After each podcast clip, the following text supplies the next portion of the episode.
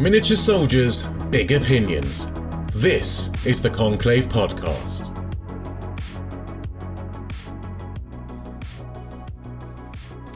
Hello, and welcome back to your favourite rambling journey through the wonderful worlds of little plastic toy soldiers in the worlds of Warhammer and other gaming systems, and frankly, other nerdy stuff. Yes, it's another episode of the Conclave 40k podcast. And tonight, I, your inveterate host, ADR Wargaming, am joined by two of our usual excellent band of adventurers. Yes, say hello to Mr. Richard Watkin. Say hi, Mr. Richard Watkin.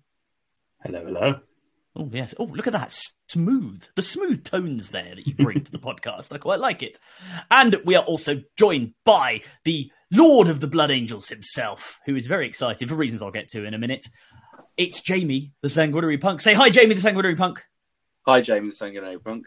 There we go.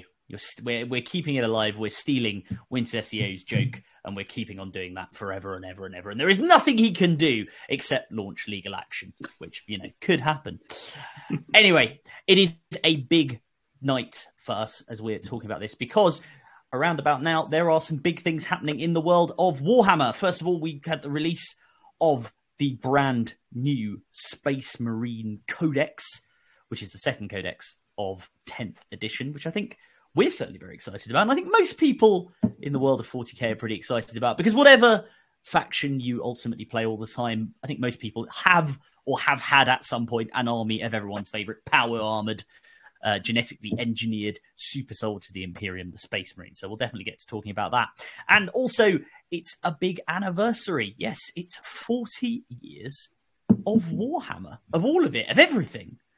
It's quite interesting, actually, this one, because it's. Uh, it's and I, I, don't know if you guys know this, but it's it's actually 40 years specifically since Warhammer Fantasy Battles, which first came out in 1983, because everything else is either a little bit earlier or a little bit later. Because Games Workshop started in 1977, and uh, first edition 40k sort of Rogue Trader era, I believe the first set of rules of that was 1987. So we're actually talking about the one game system that really they don't make anymore. Well, I say the one game system. I mean, there's a few, but of the big ones that's been replaced by Age of Sigmar. But we may be about to get a little bit of it back. So let's talk about that first because we're pretty excited for this. What are you, what are you expecting to see from uh, the Games Workshop preview that's supposed to happen this weekend? Is there anything you guys very excited about?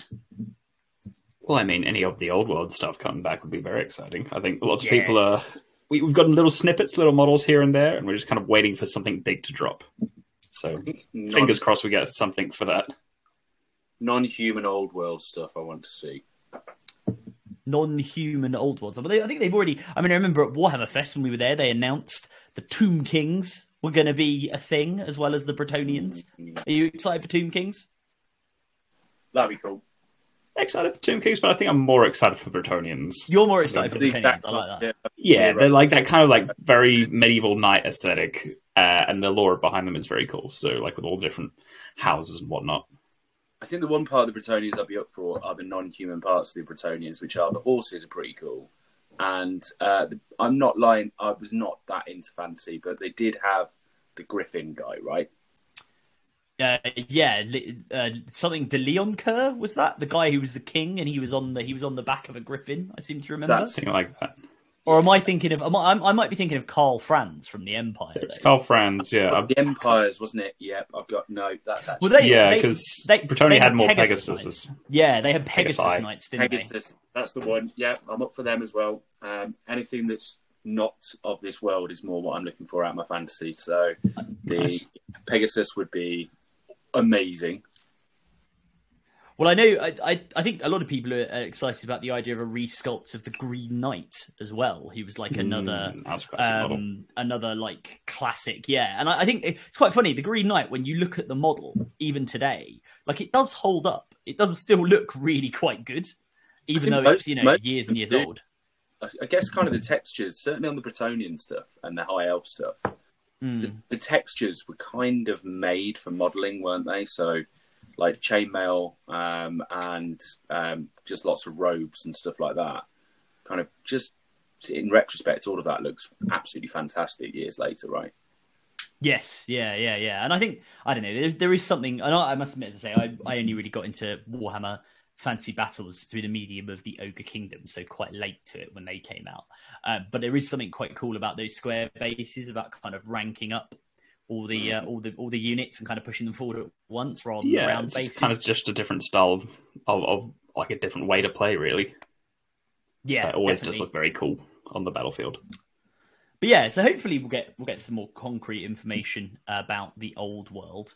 Um, that'll be quite cool. Um, so yeah, we're hoping to see that a little bit later, which will be uh, which will be fun. I think we'll all be tuning in. Although I say that we've uh, we've we've we've got some things planned, so who knows if we'll actually be able to see it live. But anyway, that's coming a little We'll, bit we'll later. tune in at some point. Quite Yeah. what approach they go with in terms of the items they release first. Because whilst I, what else to say, I wasn't hugely into uh, fantasy. I used to love the showpiece models mainly. So like the one from the Tomb Kings that I'd want to see immediately is the the uh, the carriage, right? The uh, the and all of that kind of stuff just was was absolutely my thing. And the, the thing that at the time it had that on the other hand, 40k really didn't have for a very long time were those massive showpiece models. You know, the majority of what are now showpiece models like your Ghazghkulls and uh, your Dantes and stuff like were all relatively small, kind of piddling miniatures, really, in comparison to what they were doing in um, in fantasy. And instead, it was the tanks that were the larger things, but they're still just kind of tanks, right? They're not that interesting. So, but I know one of the complaints about AOS from some people has been that AOS is really big on those massive showpiece models. They're incredible sculpts. Some of the things that have been created are just insane, right? They just they, they don't even look like they, they have any practical role on, in a battle. To be completely frank, uh, I mean, I'm I'm looking at you, great big throne thing with a frog in the middle, which I absolutely adore and will buy one day, but I have no idea. yeah, I mean, it's Um, a great model. Yeah, like Also- that. well, I mean- I mean- amazing. But I wonder whether they'll focus very much on the rank and file and not the showpiece because that's kind of you know the overriding part that's probably been a little bit missing from AOS. I don't know. I, Yeah. I mean, I feel like it's it's part of the specialist um, game studio, right? So it's not going to be like a, a core sort of release. So I think, I mean, people have been speculating whether they're going to just release re-release the old kits, whether they're going to completely redo ranges and stuff like that. I think, at least for launch, it makes sense to just release like re-release the old sets with then like a couple additions here and there, like a couple of characters, maybe a new unit here and there. But for the most part, I think we're going to see lots of old models returning, which you know is really great because some people really love those models. Um, but it's yeah, it's a small part of the, the company, so they don't necessarily have as much bandwidth to create entire new ranges of models. I guess. Yeah. It's it's cool that they've gone with like in terms of the stuff they've announced for Old World already. It's cool that they've gone with Bretonnians and Tomb Kings being two like very popular armies which haven't translated across into AOS. I mean, obviously, then you know people make the argument to say, well, the Bretonnians have. They're now the Ghoul, um, the not the Soulblight Grave Lords. What are they called? The um the uh, Flesh Eater flesh Courts. Flesh Eater Courts. Yeah, the Flesh Well, Eater Courts. th- those existed before, like the, the ghouls existed in Vampire Count oh, sure, armies, sure, ghouls existed, but they I just kind of like put some Bretonnian lore on top. Yeah, they've they've layered on that Bretonnian law, and to some extent, the the the Tomb King kind of, in terms of the sort of uh, perhaps Near Eastern look of the like undead skeletons, has kind of been replicated by the Ossiarch Bone Reapers a little Yeah, bit, but it's not it's not that bit. explicitly. Yeah, it's not that explicitly like these guys are like you know a kind of fantasy Egypt sort of thing, which the the the Tomb Kings definitely were. So it's kind of cool that they've brought those two back. I think it would be cool, actually, funnily enough, to see, um, you know, eventually, and this will be way down the line, but to see like refreshed versions of models that actually have come across into OS and especially characters. So, like Lord Kroak, right? Because Lord Kroak was a character in Warhammer Fantasy Battles and has, you know, from the Lizard Men, from Lustria, and has basically come across into um, AOS. So it'd be cool to kind of see re- redone versions of their old models. I think just from a kind of nostalgia point of view. Um, but yeah, I think it looks it looks like it's going to be interesting, and I hope, as I say, when we see the preview later, I hope we do get a uh, a big um, you know show off of, of what they're going to do, rather than and I think it will because it's the 40th anniversary, rather than it being like here is one model with with with a flag. Well, the thing go. is, we've they have already given us one model with a flag. They've given With us a that well, preview. that's why I made so the if reference, there's yeah. like more stuff coming for Old World, then we've already seen the one model, so therefore there should be more coming. I mean, I guess we'll Yeah. see what happens. Yeah, definitely. Um, but yeah, I don't know. I hope I hope we also see some um, some more of the uh, the old world. Also, some more 40k. I mean, it's 40th anniversary, right? So there's got to be something 40K. special. Yeah, Yeah. I, I more, imagine more Space Marines. A Primaris Lieutenant. A And, primary, yeah, Primaris Lieutenant. yeah, I mean, think- for, for me, I would really love to see like assault terminators because that was like the one thing that was missing from the re- release that we've just got. Mm. Is if we could see like the like assault terminator like variant of like the new Terminator kit, that would be really great. Yeah, yeah, That'd be cool.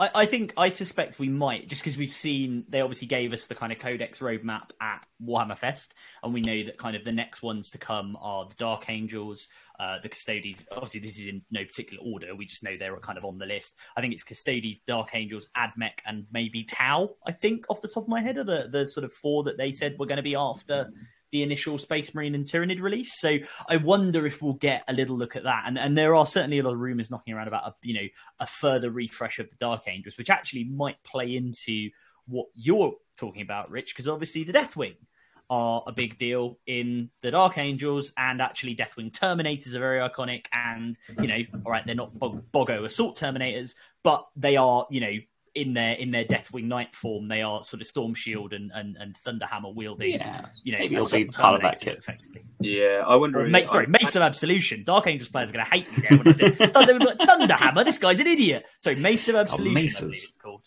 Yeah. Yeah. I'm sort of ex- expecting to see quite a bit of uh, lead belcher on display. To be honest, the next two codexes are Crons and uh, Admech. So Ah. they're the two that I would suspect. So those two are both scheduled for winter, which Mm. as yet is still unannounced. But I'm, I mean, clearly leans into probably being November and December's books, right?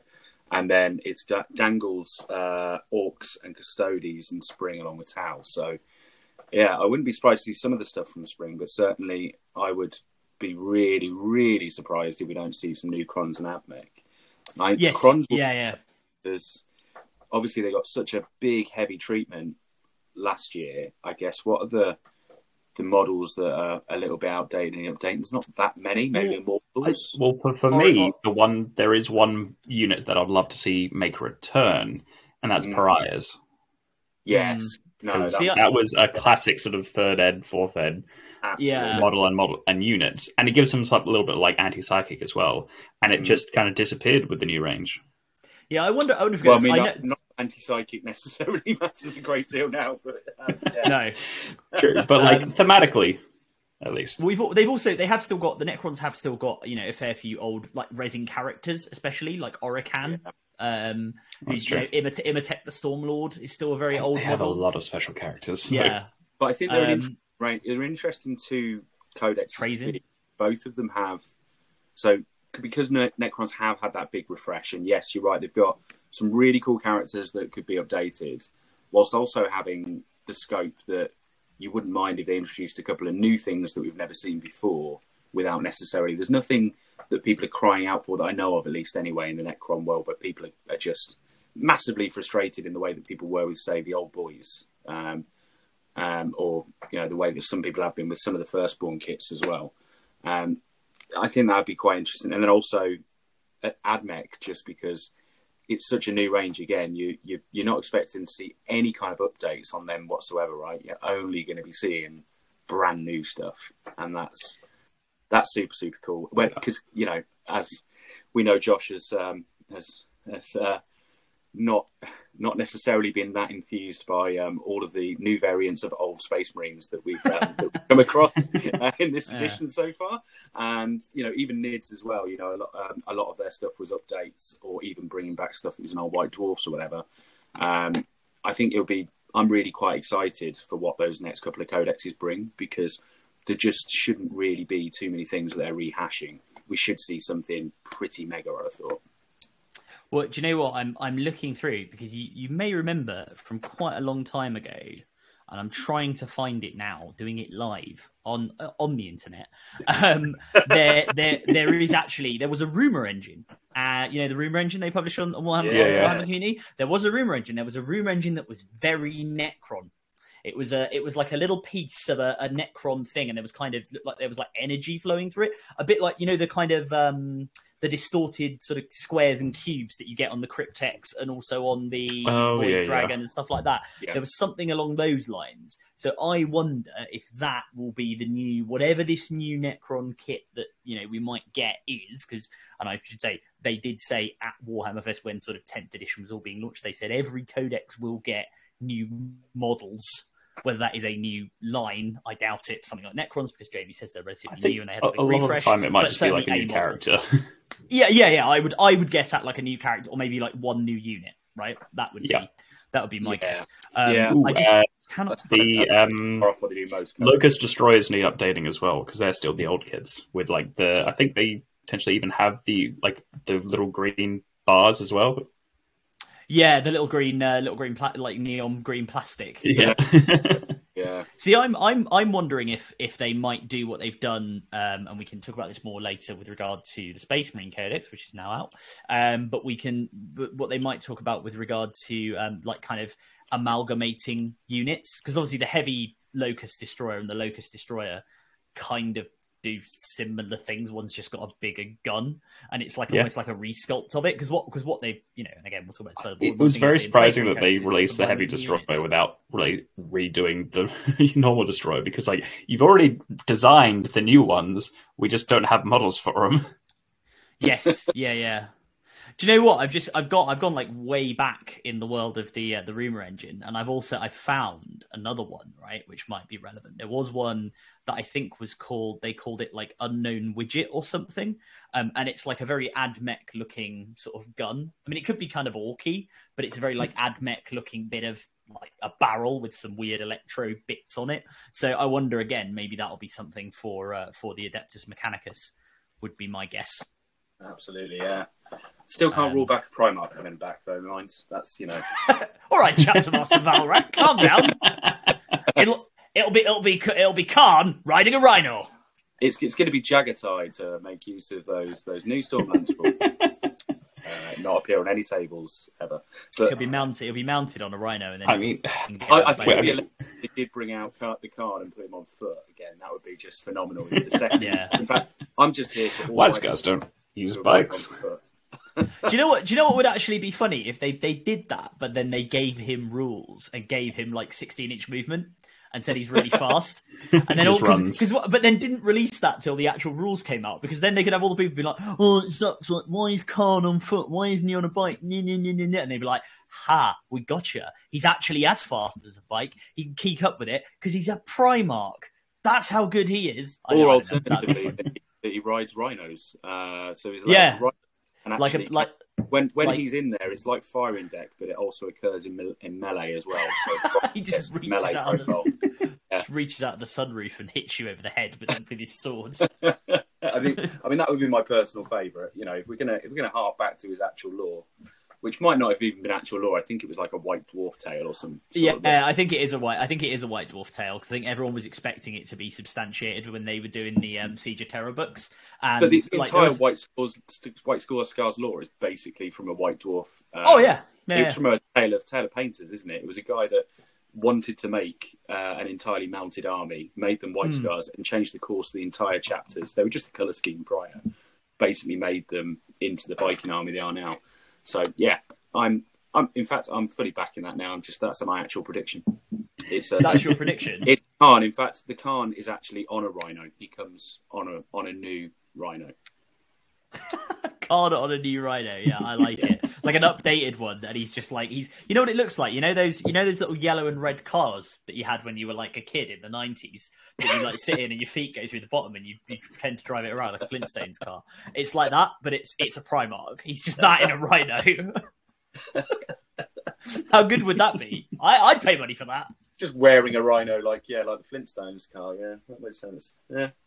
Yeah, that would be I don't know. I think that'd be fun. But yeah, right. I don't know. It remains to be seen, and I'm sure there'll be other stuff as well for like Necromunda and and you know uh, what other ones are there? Necromunda and Warcry and all the sort of other game systems. Hey, yeah, Hopefully. all these sort of Age of Sigmar related game systems. Yeah, yeah, yeah, yeah. I, I, I really hope and Kill Team as well. I should say. Yeah. Probably, I'd imagine there'll be something, some sort of like something kill team because um, you know it's again it's 40th anniversary you would have thought do everything what i'd love and i said it before i'll say it again what i would love is like because they did a they did a uh, a thing on warhammer community where they talked about box games you know the various box games like gorka morka mordheim and the one i'm going to pick on obviously battlefleet gothic I would love battlefleet gothic to come back i want a collection of, of little, I, little i'm all about ships. mordheim bring mordheim back you You're can bringing the old world back. I can have You're bringing Oddworld back. You need to bring Mordheim back. But we've listen, listen, listen. Okay, hear me out here. We've got Adeptus Titanicus, we've got um, uh, Aeronautica Imperialis, and we have now got this new, um, you know, epic system, Legions, Horus Heresy Legions, or whatever it's called. Right?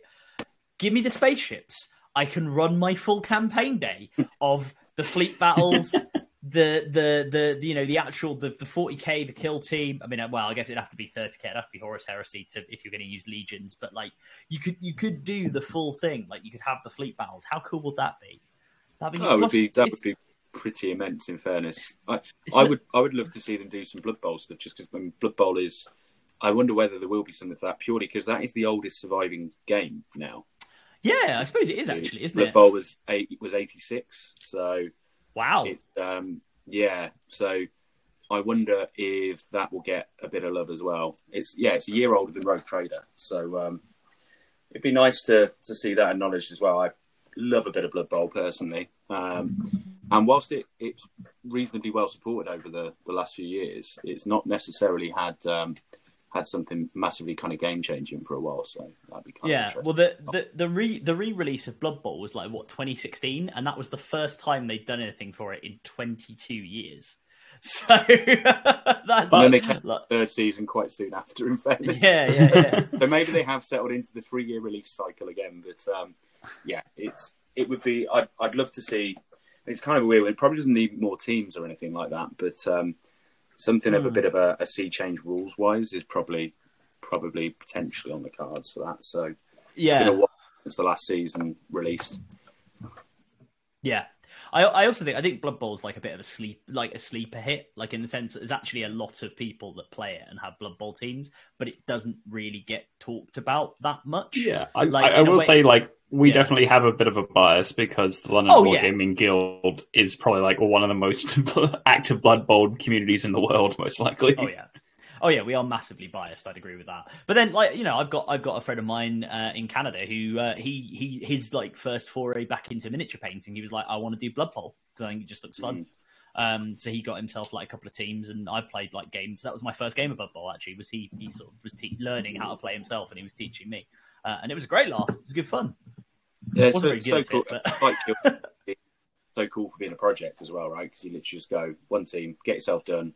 You don't need a a huge amount of stuff. You meet somebody with a with a board, and off you go. It's just great. Um, yeah, so if they do have a team or whatever, that'd be great. But um, yeah, be interesting to see if that gets any love too. But yeah, it's it's it's, it's what it is, isn't it? Warhammer. Funnily enough, I'm not that. I'm not really that excited for anything that new in 40k as much as I'm probably more excited to see what they do on some of those fringe games, all those new new releases, or even if you get something like. a, you know, return of yet another Space Hulk release, for instance. Yeah. Of which I'll buy that again because I, I, just will. Um, I probably shouldn't because I've owned two editions of it previously, but I'll get I'll get another one. I like it. I like it, and that you know what that could be a good way to like add in. Uh, what, I, one thing I, I, really like that they've done with you know with whether it's uh, Warcry or Warhammer Underworlds for AOS, and also with Kill Team for 40k, I really like it as a way of releasing like new like new sculpts that they want to add yeah. on to existing armies, like and ways of getting new new things out. Like I think that's really actually really cool. And then you know if you if you do want to take them and put them in your you know your army for uh for, for either the, the kind of the, the non-skirmish game systems it actually works. Um and like some of them are really cool. Like i don't know if you guys know the the um the sort of various warcry war bands um for like chaos in aos are cracking. Like they're really, really, oh, really cool. Like, yeah, Yeah, they actually have some decent rules, which is great to see. Yeah, yeah, and pe- people take them. People take them like in in their like slaves to darkness army um because they do some they do some really interesting things um and yeah it's it's it's kind of cool to see that so yeah hopefully we'll did they did we'll they see... do that with um with some of the stuff in Curse City as well or am I making that up yeah yeah Cur- Curse City stuff can be taken in like so for example I think a lot of the like what they call the Van Denst Van yeah. I should say that the the father and are they father and daughter? I think they're father and daughter. So. Doralia. I know the girl's called Doralia. I think the guy's called like Gelton or something. Van Denst, the the witch hunters. They are units in the I believe the Cities of Sigmar book that's recently come right. out because um, they've been added. Like you can take them, Galen, Galen Van Denst, that's it. You can take him and her like as a unit, and they do cool things. And uh, like a good example, but not from a box game, but from a like specialist release as well, was um, the Daemonifuge for uh, the Sisters of Battle. Um, Daemonifuge and um, the exiled uh, Harlequin guy. Um, Kai, yeah. Kai, uh, Earl or whatever. F, F, yeah, Eph, Ephrael Stern is is the daemonifuge. She's the battle sister, and he is called Ky- Kyriel or something. Kyriel, yeah. Some, yeah. something like that. Yeah, we probably got probably pretty butchered the name, but and I've got those for my sister's army because they are. I mean, they they, they cool to paint because she's a like mm, sort of psychic cool but not psychic sister who's like floating in midair, like spitting out lightning pattern in midair, didn't it? For it to uh, like, oh no, sorry, was that was that him? I can't. That's him. Yeah, yeah. So he's he's on. He's like it's almost like he's emerging from the webway, and he's got this like diamond patterned sculpt of like stuff he stood on in the Harlequin pattern, which is really cool. And he's in like oh, his cool. little like his little suit with his swords. Um, and they were like they're like a fun little unit. They do some do some cool stuff. Um, so yeah, no, really, really, really interested. And hope we get more of those. I also hope we get more stuff from the books like I like getting characters. Oh man, plastic Eisenhorn, plastic Eisenhorn, plastic Eisenhorn. I've got and so I've got I've got resin Eisenhorn. Uh, honestly, a, a, retinue like Gaunt's Ghosts would be. I mean, I still want to buy Gaunt's Ghosts all the time. that's a fantastic model set. I'm delighted they've got great rules. Unfortunately, it's in an army I have no intention of buying yeah. army of. But at some point, I'll buy them just because they they're absolutely incredible. And an Eisenhorn retinue again, I'd just be all over it. I'd find a way to get it into a list because well it's it's funny because I've I, I, picked up the um, inquisitor uh, inquisitorial agents kill team because I want to get I, I want it because they you can use um, inquisitorial agents in mm. like a lot of imperial armies um, and i thought they'd be a nice match to go with the sisters. They're good with the space marines you know any other imperial army like custodes they're kind of a handy little unit to run around even in, even imperial knights right? If you run an imperial knight army from like a gaming perspective imperial knights are a are a um and sorry we're now going into the we're now doing like competitive chat even though we come off narrative you know imperial knights are like a primary pressure army right they're not very good at secondary same as chaos knights yeah, what they are yeah. good at is primary they just they sit on objectives and they're hard to kill and they shoot you if you come near them what to get your secondaries if you're an Imperial Knights player. Spend 40 points on some little allied inquisitorial goobers who will run around at the back of the board and go do all your little secondary stuff. You know, you don't want to sacrifice an Armiger to go and cleanse something. You know, if you pull out the cleanse secondary, if you're doing doing tactical, right? But you know what? If you want to get 40 points worth of little inquisitorial dudes to go do it, get, or hold an objective, get them to go do it, right? That that's that's you solved. Um, so that that's been celebrated enough about the whole edition actually is that um, allies are back, but in a really nice way. There is no that nothing feels abusive like it has been in the past. Nothing feels placed like it has in the past. You say that I've been on the receiving end, and I, to be fair, I have her as well. Kyria Draxus. She is she is really quite good. Um, I, I, feel I feel like, especially weirdly, it's a, a bit of a um, a bit of a, a, kind of pick in a Custodes army. I feel like Kyria Draxus would be nasty. Um, yeah, yeah, no doubt because of what she she and for people who don't know, if people are listening, what Kyria Draxus does, she has an ability where like you roll a two up, she basically makes them unt- the unit she's with untargetable outside of eighteen uh, or so yeah outside of eighteen inches, which is quite big. Uh, and she also has a pretty nasty indirect psychic power and her like little Eldar gun that she runs around with, her little shuriken cannon that's pretty powerful as well. And it like I think it causes battle shock after you get hit. Like she does a whole variety of stuff that's actually really quite good. um, which is yeah. quite. I, I've also been on the receiving end of her quite a couple of times, and she gets Yeah. all these bonuses We, against we Xenos. somebody who uses her all the time. yeah, we're playing Tyranids and we're like, oh no. yeah, because she does get bonuses against Xenos as well, which is quite cool. Um, Yeah. But but yeah, like I, I agree. Like so, I mean, the reason I'm getting my my inquisitorial agents is because I, as I say, I want to run them alongside my sisters. I'm gonna test. I've test. I didn't test run them with my Space Marines actually when we played Rich because I didn't up using them. But um, I'm gonna test run them with some Space Marines as well as like a little backfield unit because like scouts are cheap, the 55 point little scout unit, but they're Yeah. not um, under the new points. I should say at the time of recording, we are talking about new points um, for Space Marines, but um, and they have some really cool abilities. But like, I don't have the new. I only have the old scout models, the whole really tiny little. We're all squatting to take a poo to- sort of Space Marine models. So I don't really want to use them until I get the new, like whenever they come out, until I get like the updated scouts um sculpts that they they revealed Yeah.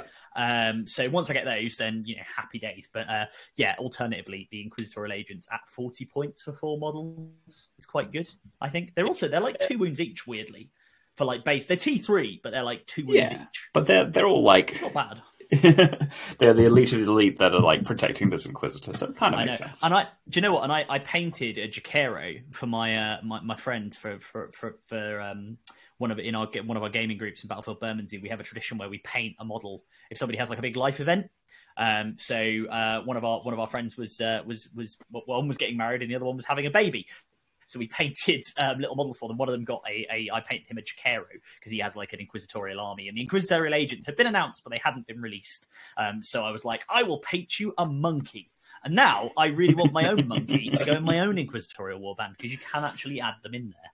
Um, And I mean, yeah. who doesn't want a space monkey? I tell you what, I wouldn't. I tell you what, you talk about plastic Eisenhorn. I wouldn't mind a plastic space monkey because uh, the old resin, the old resin Jokaero kit is a bit it's showing its age. Let's put it that way. But For me, I just want to tie codex of Jokaero, those fine. guys. A whole army of Jokaero. Not of Jokaeros, of like an inquisitorial codex.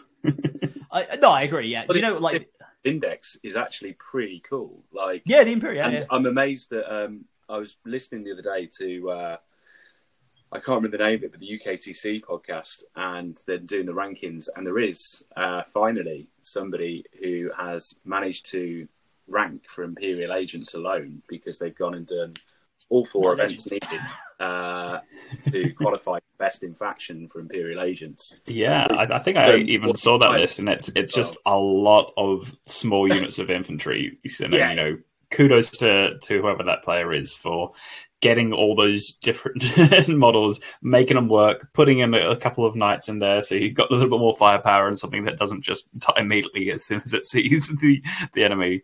I think it Um, might but yeah, they they did actually all right from what I saw. Yeah, I think it might be like one of the most expensive lists I've ever seen because it's just so like the points per the points per pound on some of those is not good, and because No. But they'll be great models, and they'll have a great time playing them.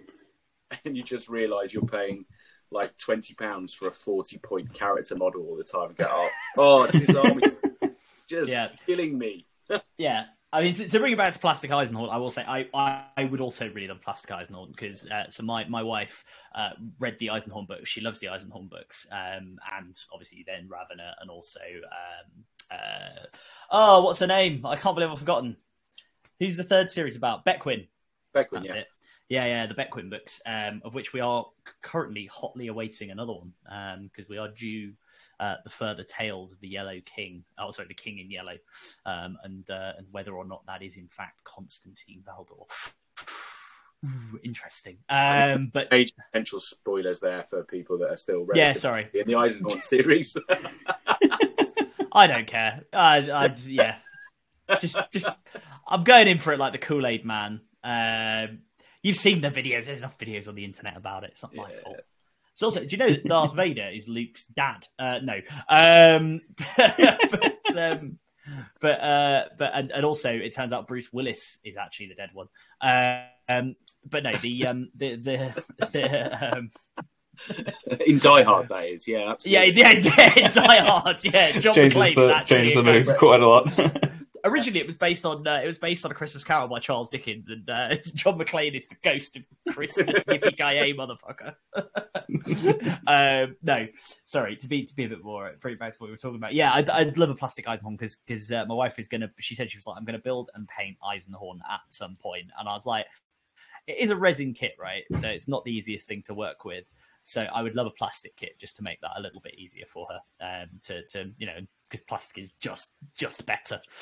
there's no there's no two ways about it. Yep. Um, but yeah, like that that's all coming up. I mean, who knows? We can wax lyrical about it. I mean, I guess I I would ask uh, the both of you, um, given that it is the 40th anniversary of um, the reason that we do this podcast. Um, you know, what are what is, and this is a big question, right? But what is your like favorite thing from the the last forty years of Warhammer? And it can be a model because I know on the Warhammer Community Days did like people's favorite models. Well, no, no, but okay. I will like. Well, it's because. Well, no, it's because I was gonna. Well, no, it's because I was gonna. I was gonna ask. I was gonna ask like, what's your favorite model? But actually, I just think like if you have like a bit of lore or like a little obscure thing or just like an article or painting article anything that like got you into the hobby that really you know still resonates with you you know from when you were a kid or even if it's something a lot more recent. Like what is your kind of favorite thing from from the time that you've been in warhammer? And as i say if you want to pick a model that's absolutely fine. Um but uh, but yeah i'll start with um mr Gwotkin. what about you? Favorite things. I mean yeah I definitely have a couple of models that spring to mind, and then there are a couple of non-model things. Sure. Um, a lot of them are to do with nostalgia. No, but, that, that, but this is my point, right? this is why I wanted to broaden it from from just models because there yeah. are some things that we we think about, and there I'm like there are certain things, and I'll say when it gets to me, but there are things I think about where I'm like, oh yeah, do you know what? That was really cool, and I really enjoyed that, and that's something that still to this day stands out for me as like why I love the hobby, why I love Warhammer in all its forms. But go on. Well, I'll I'll say it's like the one of my favorite things was the very first White Dwarfs that I ever read because it was completely new to me, and then I was just given this White Dwarf, uh, and it had Lord of the Rings on the cover, and I was already into Lord of the Rings, and then it's like, oh my god, you can actually get miniatures to do with this, and they had a, a, battle report for Lord of the Rings, and they had all the 40k and Warhammer Fantasy stuff in there, and I just got hooked. And I've since gone back and bought the two issues uh, of the White Dwarfs that got me into the hobby because they're just such nostalgia for me. And it's funny that the factions that were featured in those stories in the White Dwarfs are still some of my favorite factions to this day because they were just so cool when I read them. And who, who was, if you don't mind asking, like, what was that? What factions? Uh, well, for example, like um, Nurgle, uh, like Mortal Nurgle, and like Chaos Warriors and all that sort of stuff, they were in there. And kind of leads on to the next thing, which is the Harbinger of Decay, that old model with the oh yeah, pointing and the decayed horse, and with the this uh, signed Kislev on there as well. That's still one of my favorite models, which have now recently updated. It's quite a good update, but I still have that nostalgia for that old model. That's awesome. Um, and even like Moria Goblins, it sounds Moria so Goblins, like yeah. it sounds so simple, but every time like I sing that see that like Moria Goblins sculpt, I get such a pang of nostalgia that it's even though it's like not an impressive model, it's still one of my favorite models. Oh, see, yeah, but that's that's the point, right? It's something that that kind of triggers a memory for you. Um, yeah. yeah. like I mean, I I won't I won't copy you, but like I will say, yeah, I get what you mean about the Moria Goblins because they were one of the first like Lord of the Rings models that I ever really saw. Um, with yeah. the, the the like you know the but the sort of Balrog wing shield effectively because I guess the the design of the Moria Goblins was to play off that they sort of almost worship the Balrog as a, as a god or as a thing they were afraid of. So they modelled themselves after it. It's like if you read the background to the Lord of the Rings films and how they designed the goblins. Um, but yeah, that's that's awesome. That's really cool. That's really cool. Balrog just seems so huge at the time as well. I remember all the yeah. conversations that I used to have with like friends at the time. You'd go and peer in it in the GW window and be like, "Whoa!" Look how big that thing is, dude. That's like the biggest model ever. It's so heavy. Um, and then you know, fast forward to kind of coming back to it years later, and it's it really really does look quite tiny um, when I have yeah, it. Well, fun, funnily enough, I have one, and it's about wow. the size of a modern Demon Prince. Yeah, mm. yeah, exactly. it's it's so, but at the time, it just felt like this just ginormous thing. Like even in comparison to like yeah. say Lord of Change or anything like that, it was just it was so revolutionary in the detail that was on it and the way that I think that was probably the first one of the first models I came into contact with where it was one of those that like I refer as model to some models as being like begging for paint, like you can't paint them badly. Mm. It, it, kind of had in its design the kind of features. I think Be'lakor is really similar. You never see bad looking Be'lakors because literally Such you can just, model. just dry, dry brush like Be'lakor yeah. looks great basically because the features were so distinct and so nicely put together. And Bellic, I think um, Balrog had that about it. Like you could just dry brush the damn thing and get an amazing outcome. Yeah. Yes. Yeah. Yeah. I still well, need to do that with mine. I love it. I love it. Anything else? Anything else, Rich? You want to mention? Uh, yeah. The, so the other thing is not necessarily something that GW has done, but I guess that's being facilitated by the game existing.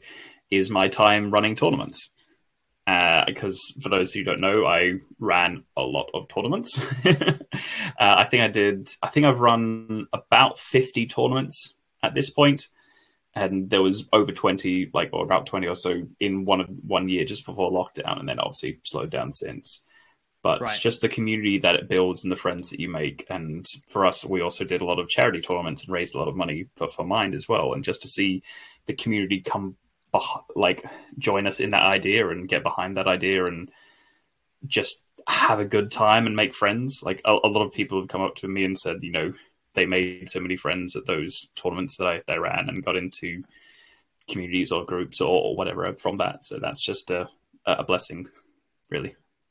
Oh, that's that's yeah, that's really nice. And I think you know, I mean, we've all become friends via the medium of of Warhammer, right? Yeah. So I think it's it is a great way to bring people together, um, and it is it is the reason we you know more than anything else. I mean, I love the painting, love the lore, but going out and rolling some dice and and and, and drinking a few you know beers. Yeah. Now I'm now, I'm, now for, I'm for, for those of you who haven't maybe haven't been to a tournament and think it's this big scary thing where most people are competitive. I would say maybe at any tournament you go to, about ten percent of people there are actually there to win it the rest of the 90% of people are there to do well, but on their own terms. And mostly just, uh, most of the time, it's about close to 100% of people are there to just have a good time. Yeah, give it, give it the old, uh, give it the old college try. That's my attitude. I always go in saying these, even these, I always go say, if I can win one game at an event, I'm happy, right? And then yeah. you, you know, hopefully go on and do better than that. But I think one game, it's all good, uh, and then see where you go from there. No, yeah, you really awesome. it until you get to that game, though. Obviously, aren't you? So it needs to Sorry? be the first. Otherwise, you know, needs to be the first game, though. Otherwise, you're missing the sim. yeah, otherwise, yeah, you get to you get to game yeah. five, and you're like, "This is crap. I'm having a crap day." um, no, no, no. but yeah, then you win one, and you're like, "Goal achieved." You one a first day win. I don't really care about the second day. It's just at least one on the first day, and you feel you feel yeah. then. Yeah, yeah, yeah.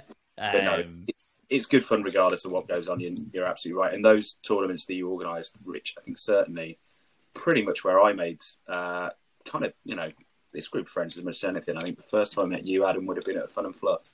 Absolutely, think, yeah, it was. Was it a Fun and Fluff? Yeah, I think the first one for me, certainly meeting pretty much everybody that's ever been on uh, any Virgin or Time or even half the guests of this podcast. Actually, I've met at some point. Fun and Fluff, Fluff, yeah.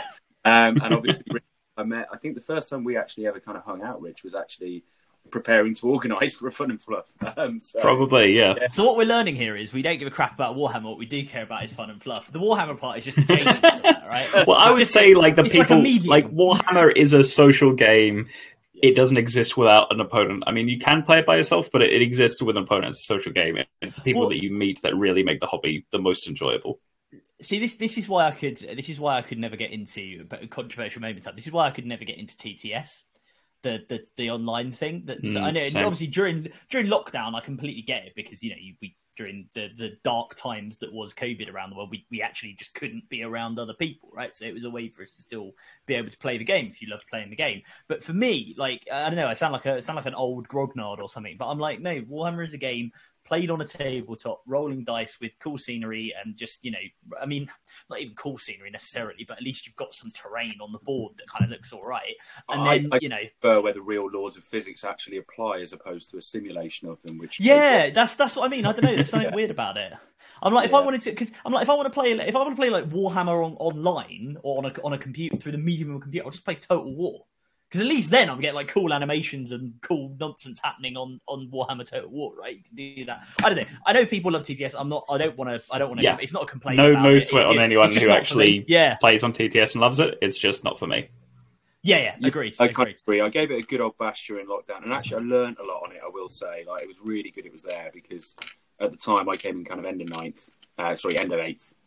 COVID came along, um, and I played a bit, but you know, not huge amounts, and it really did fill that void and really allow me to kind of deep dive the game. But oh god, it's just not that much fun.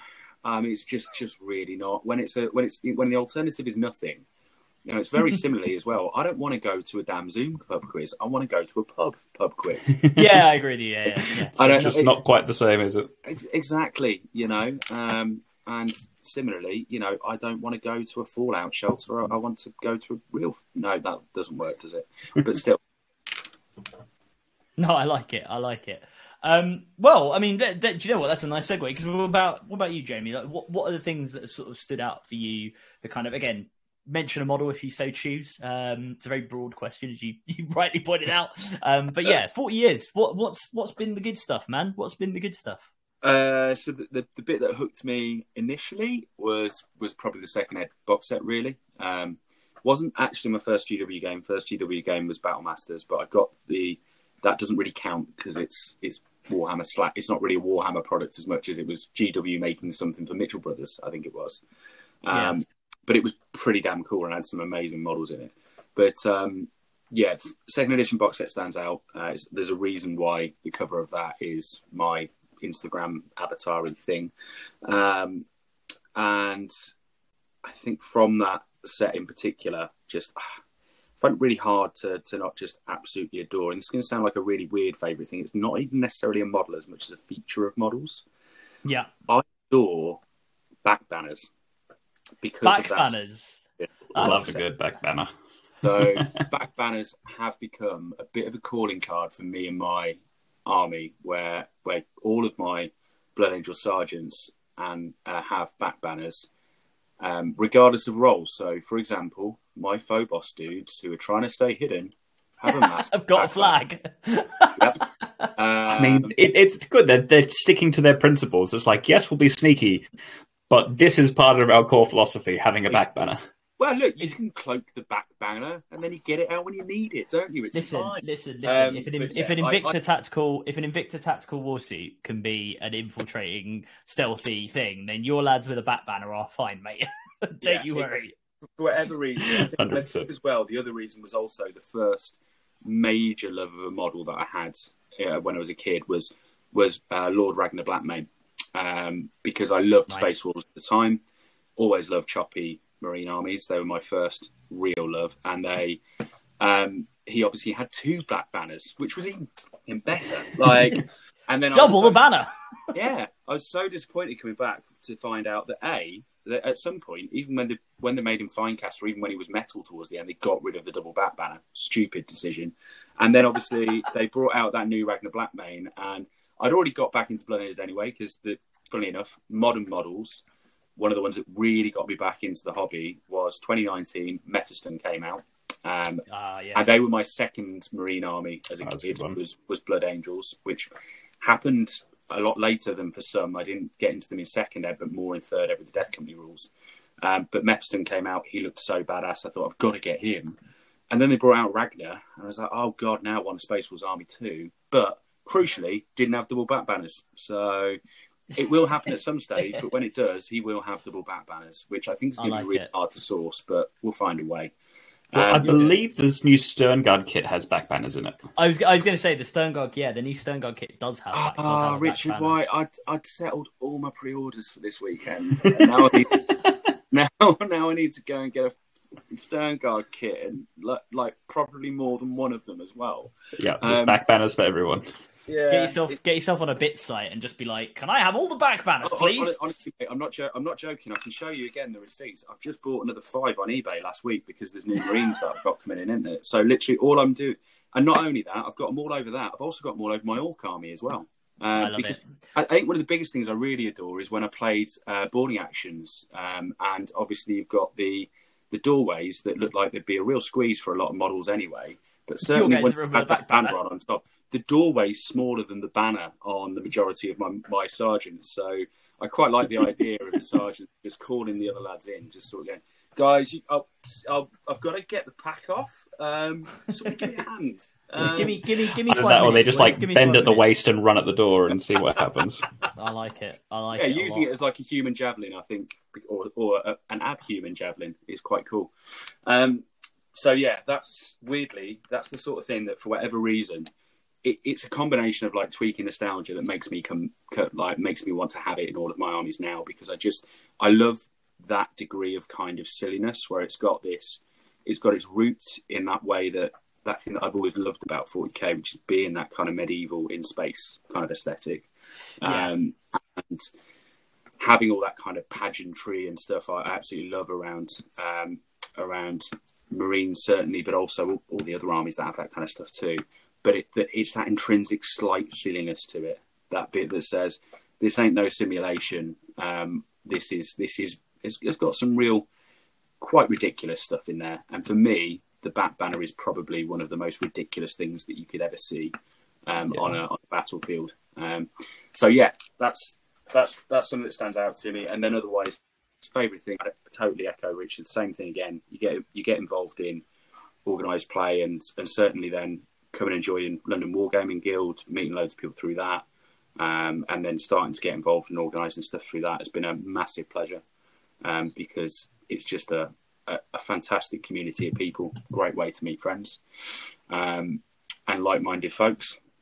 And and yeah, that's that's always going to trump everything. I think is going to be the social side. You know, ultimately, when you come back to it, I think at our age, that part becomes sort of a huge. It's what keeps you going, isn't it? I think everybody comes in with the same story of whether they come into it fresh or come into it from returning, which seems to be most of those I tend to know mm. you kind of there's always a bit of apprehension about the idea that you're even going to play the game. It always starts with this kind of let's just get some models and do something fun that I did as a as a kid and, and kind of enjoy that on my own as a solo thing. And then that point at which it becomes something social, uh, I think, is the point at which it becomes a, a goddamn obsession. Um, to be honest, once yeah. you've got a group to talk to about, that's it. You're done. Like you're done at that stage, aren't you? Like if I'd yeah. never met anyone else that played Warhammer in my adulthood, I'd have been all right. I'd have been able to just have a few boxes of Blood Angels and Plague Marines and maybe a Genestealer character, and I'd have had maybe 20 paints in a rack very neatly, um, and I definitely wouldn't have bought an airbrush. Um, and instead, now I feel like there's there's so little else going on in my life. yeah, no, that's, that's it. Definitely does take over uh, for uh, for a bit if you're not yes. careful. Yeah, well, you know, keeps you out of trouble, so that's always good. Yeah. Um. Yeah. I, I don't know. So I, have got some weird ones. So yeah, me, go one for thing it. that stands out in my mind is uh, the little statue. I say little. It's like eight foot tall of a space marine that was on the roof entrance to Games Workshop Bluewater, which no longer exists. So Bluewater Shopping Centre in Kent if anybody knows that, down in down in Greenhithe, um, used to have a games workshop, and that was where I probably first saw, like in person, that was probably the first ever games workshop I properly looked in, like when I was a little kid, when that when that was around, and they used yeah. to have, and it, I I think it was a copy of the one, like an exact copy of the one that's at Warhammer World, you know, the Space Marine statue. Yeah, that that probably makes World. sense. Yeah, I, unless, as I say, I, I don't know anyone who knows Warhammer World for longer than I've known it. Let me know. Unless they took the one from Games Workshop Bluewater and stuck it at Warhammer World when it closed. I feel like that's unlikely, but either way. Um, but yeah, it, it had the. Had... Sorry. Yeah, yeah, yeah, yeah.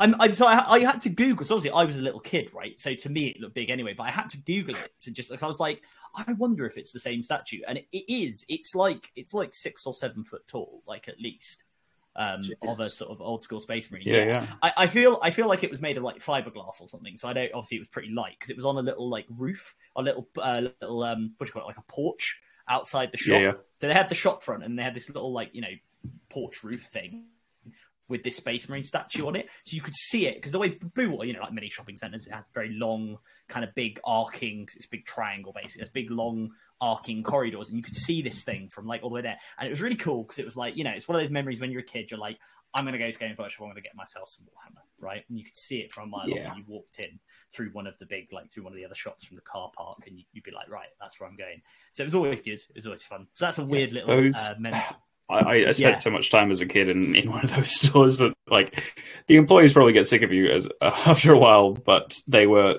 yeah such great places to like have a couple of games, get into the hobby, get a little bit of advice from the, from the staff members, and just they'd always have some fun music playing, and you could you go paint a, couple, a model or two, and it was just Yeah. it was such a joy to go in there as a as a kid and you know game for a little bit because Yeah, back yeah, then if yeah. your friends went into it like if your friends were into it great you can have a game with them but otherwise your only connection to actually playing the game was going to a games workshop and trying to get in a, a little game Yeah, and I think I think with the with the rise of with you know I, I don't get me wrong I Bad Moon Cafe and you know other I've not been to it but like Rogues Quarter I know people go to in in Yeah. London. Obviously I'm very I'm London centric so anyone who's listening who's not from London I'm sure you have great little like game stores in your area but like the rise of you know friendly local gaming stores slash board game cafes I think has been more like more of them have opened they've become more noticeable um, Yeah. over the last maybe 10 years I don't know I love those places but um, I will say, like the, the physical retail Games Workshop stores, although there are now less of them these days. I say like Bluewater is gone. I think a bunch of the others are gone. But like th- the fact they still exist, I think is really cool because that's that's something that everyone always forgets. Like when they talk about Warhammer, is how many other games do you know? Like there's not a Monopoly shop, right? There's not like a Snakes and Ladders store, right? But this is this is a niche board game, effectively not a board game, but like this, this is a niche game for toy Yeah. soldiers that has shops all over the UK and around the world. physical locations Actually- where you can go in and see physical the product And it's to me, and to me, it's the it's the it's the window displays as well. Like you, you see it. Like if I go to the one on That- Tottenham that's Court Road, kind of which the I, isn't it? I think the reason they have them these days, Yeah, you yeah. know, be honest, they don't look like. I mean, the one in TCR is prime. Like, uh, sorry, TCR for those not in London. Tottenham Court. Tottenham Court Road. Yeah, Sort of forget again. Yep, a little bit London centric. Um, but yeah, yeah, yeah, yeah. When I go down to TCR after I've had my uh, oat milk uh, cappuccino, uh, you know, after stepping But off yeah. the tube, you know, because we have public transport here. Um, that's a seriously steady location, right? Um, oh, yeah, that's expensive. Yeah, they get they get the occasional rush in for, for for you know the odd few models, but I don't think they're turning over. I wouldn't imagine they're turning over huge sums of the likes of some of the other stores that have got similar amounts of real estate on those roads. What I would Hmm. expect they're doing though is that the exposure is just the fact that for a niche hobby, how do you expose yourself? How do you, you know, now obviously you've got lots of ways through social media and, um, I, I, yeah, I shouldn't have said expose yourself, should I? that's how you end up on a list. how do you expose your product, right? I mean, I've just worked for um, for a lot of the last four years. I worked really closely with the marketing department, and yeah, it, it, you know, you you really get under the bonnet of kind of how you push certain products into people in in the modern world.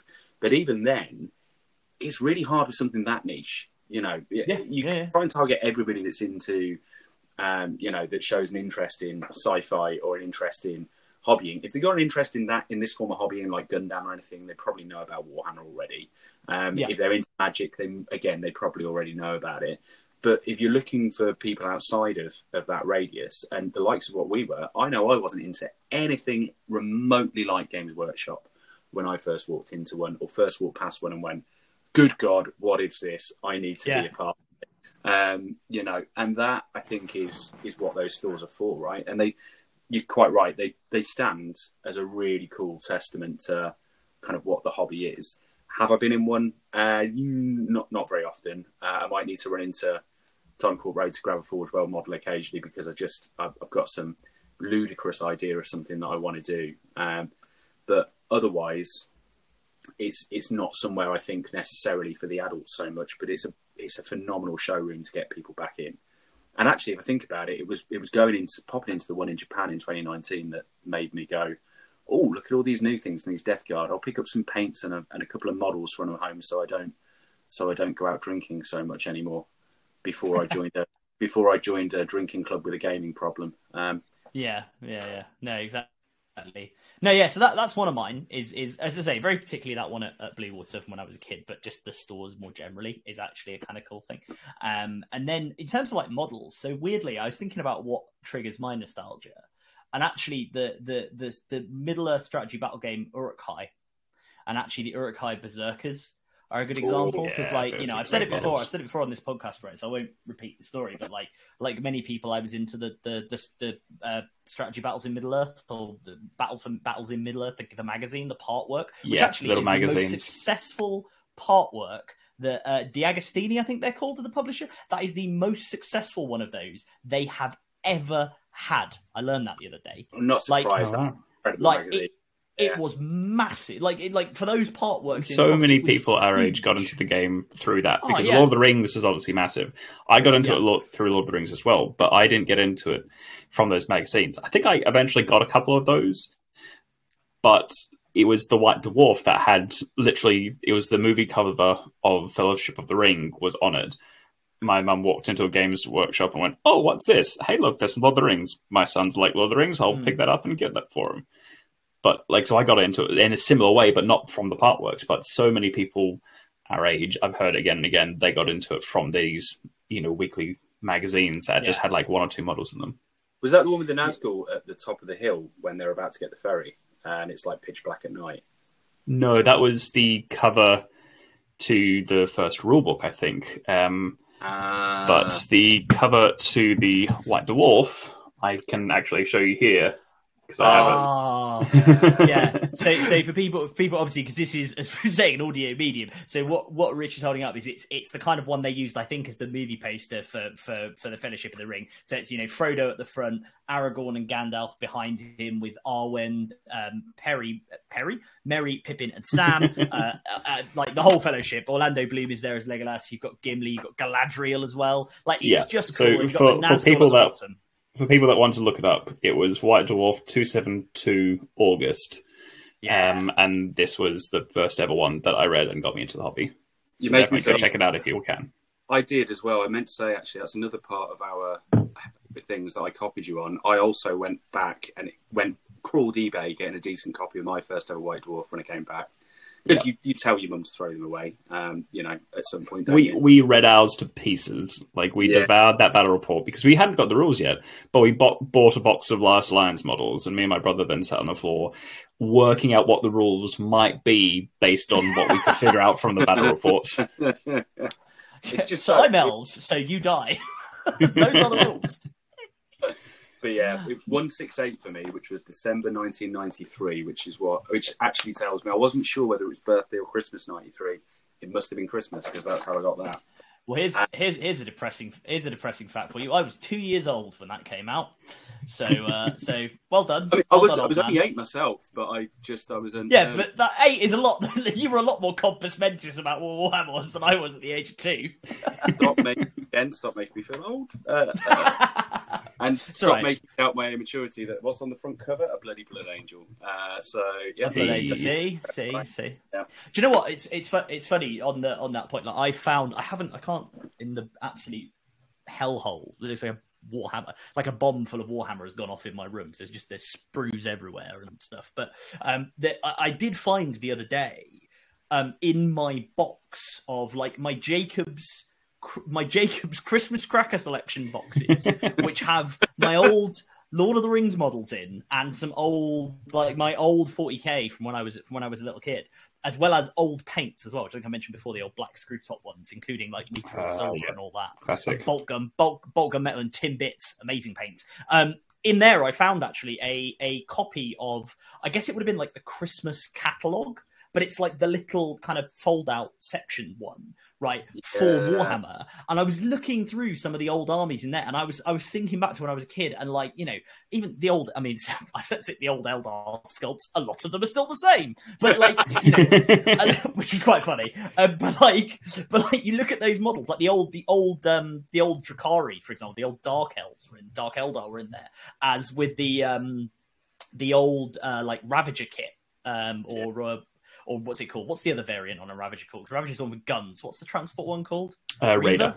Raider, Raider yeah. that's it. Yeah, like with like the weird and and like the old. um Oh God, what's it called? The the there's the Cronos and there's the the other Talos. thing. The like the Talos, yeah, the old Talos model where it looks like it's kind of weird scorpion. Yeah, kind it's of all made out of metal. scorpion one yeah, they were all in there, and it just made me think. I was like, man, you know what? When I was a kid, this was like the cool. I mean, it's still obviously it still is cool. I'm doing, a, I'm literally doing a podcast about it. It's cool to me.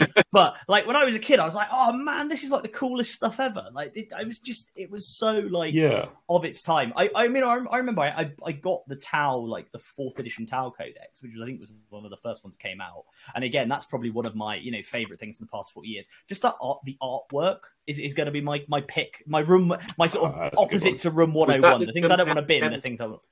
Like fire no, warriors so, out the devil. Yeah, yeah, yeah. It's the it's that original artwork with with the battle line of fire warriors and the yeah. the crisis suit descending and firing uh-huh. off its weapons, and it's just it's just so cool. Like in that old ochre color scheme for the, the they, they...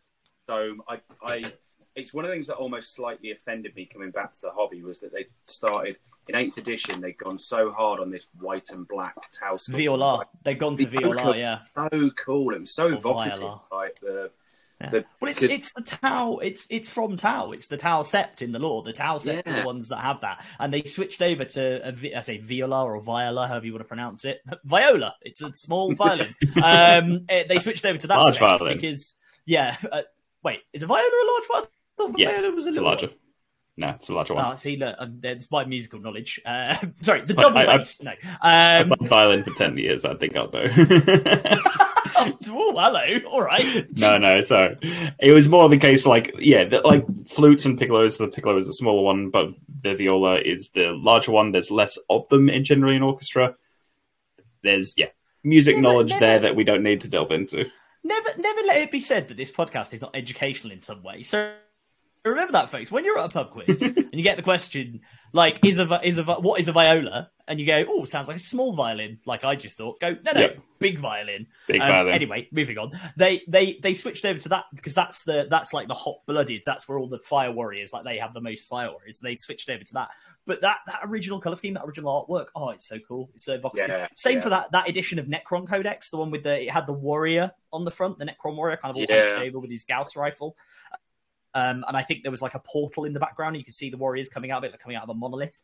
Um, those kind of artworks, I would say the, the that that's I say that's my, my actual thing from the past just, few years, just, which is a very generic cast. Yeah, John just... Blanche, well, in general, John Blanche has made most oh, of the yeah, forty years definitely. so much I... more evocative than they could have been because oh yeah, the, yeah, the quality of that artwork and the degree to which it, it just was the fact that you it could be something brand new into the hobby, something brand new you've never seen before and mm. you knew it was 40k immediately because of uh, you know a, a, because how mad it looked right? because of the, the style and tone that he set that then was has been carried through by a bunch of incredible artists since then as well. And like yeah. that something that's really impressive actually is the the consistency of the artwork. And i know that there was a probably a little bit of a slightly more fallow period where i think all of us were a little bit less engaged with warhammer. Um, yes which I don't know so well uh, in the kind of fourth through to seventh kind of era.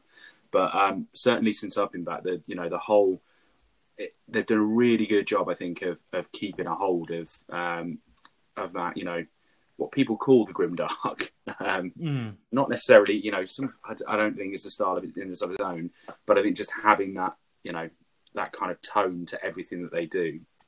Yeah, is just definitely just incredible. And I can give I can give some more examples of like the artwork that stuck with me. So there's two from Chaos. There's one of a, a I think it's technically he's not actually a plague marine. I think he's technically a Nurgle Chaos Space Marine that was in the old like that that edition, that fourth edition Space Marine Chaos Space Marine Codex, who's kind of his yeah. jaw is like hanging off and he's got like a pipe going into his mouth. Yeah. And then there's also the other one from that book, from that same book, which got reprinted in the ninth edition Chaos Space Marine Codex, which made me very happy, and I hope it will appear uh, as and when we get the tenth edition Space Marine Codex. Is the one of the the Tzeentch um, uh, uh, Chaos Marine who's kind of in like greenish armor, and he's like covered in eyes, and he has that he has that sort of Thousand Suns esque sort of tall helmet, and he stood there with his hands sort of just atop the pommel of his sword, like at rest. And it just, I don't know, something about that artwork that always stuck with me. And when they republished that, in the ninth edition Chaos Space Marine Codex, I was like, I'm happy. This is cool. This is amazing. Like yeah. the fact that this it's, is it's great. You keep writing back to a lot of the old stuff. Like I think my absolute favorite one of all time is actually not got a marine in it, not even got any form of model from the whole game in it, mm. but it was um, in the various black and white supplements that were all kind of extra. I think it might have been the Armory one. It might have been Imperial Army, or it might have been something else. But it's one of the one of the books that came in the second edition box set, right? Mm. Um, because there were about five books that made up the rules in that box set at the time, and the the one of them in particular, the the front of it was, I think, just basically a picture of Terra. It might have been the throne, but it certainly was a picture from Terra, mm. and it hmm. was just this effectively this huge grayscale kind of you know mass of gothic um, architecture that just you know you could sense the scale in it with mm. a load of you know um, of the horrific half machine cherubs um, kind of flying about. Yeah, they with, they look proper uh, scary in the John Blanche artwork. Proper grotesque, and I think in the yeah. foreground might just have been some hooded dude that was probably uh, you know kind of looked a bit kind of um, Admechy in fairness in in retrospect, um, yeah. and just it just looked immediately to me like this kind of something I've just never seen. We'd never at that time kind of huge, huge scaled kind of dystopian sci-fi films didn't really exist. Mm. They hmm. came quite soon after. They came certainly during sort of the noughties and stuff like that. But you didn't tend to see stuff with that kind of you know incredible scale. Um, mm. And that's it, it, was just so otherworldly. But yeah, nothing to do with the marine, and yet I just it's burnt this image into my into my head.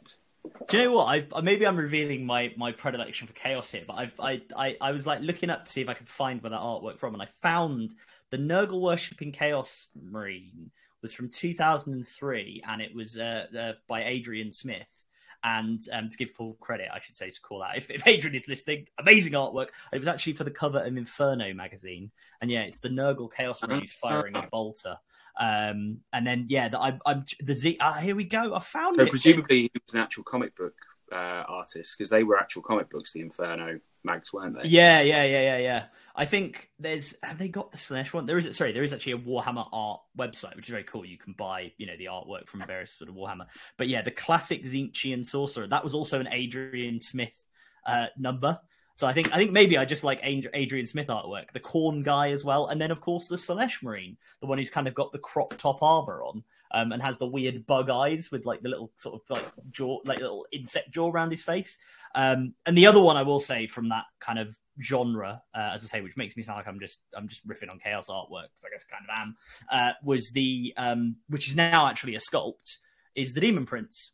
The uh, that that shot they had of uh, the demon prince kind of on the hill, kind of crouched over. Yes, there you go. You've, yeah. Oh, so see, yeah, you're, fun, you're enough, that demon prince. Yeah, so demon prince. I've just for people who are listening, uh, I've just pulled out the White Dwarf that has it on the cover because that was, funnily enough, the second ever White Dwarf that I ever read, and the only other White Dwarf that I went back and bought. What are the what are the chances? But yeah, that one as well was another one that's into my memory. Very cool. Um, and the fact the fact that that's a sculpt now makes me very happy.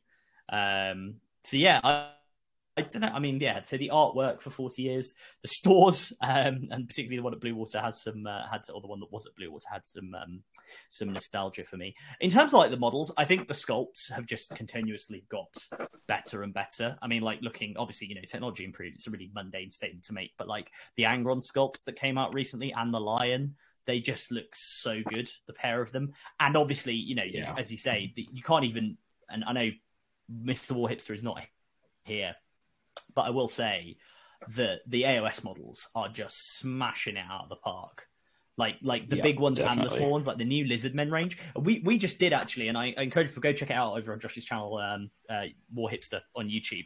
Um, we just did our most recent episode of the Tale of Many War Hipsters, which is our like group painting competition or not competition but so group painting thing that we do where people from you know and anyone who's listening can, can get involved yeah it's like a painting challenge um you can just submit the models you've painted and basically you know we just sit there and, and talk about them and say how good they are generally don't we rich i mean that's yeah basically, what we do um and like the number of people this month who'd painted like Kroxigor um was one of mm. i think was one of the most represented models and all of them were fantastic. Yeah, there are a lot of and it's, there it's, are a lot of Seraphon. testament to the sculpt. Yeah, there were a lot of Seraphon. There were a lot of Seraphon. Um, a lot of apothecaries, biologists. Yeah, it was well. Seraphon. Dark Angels, things with bits of yellow on them, uh, and then Gravis Apothecaries.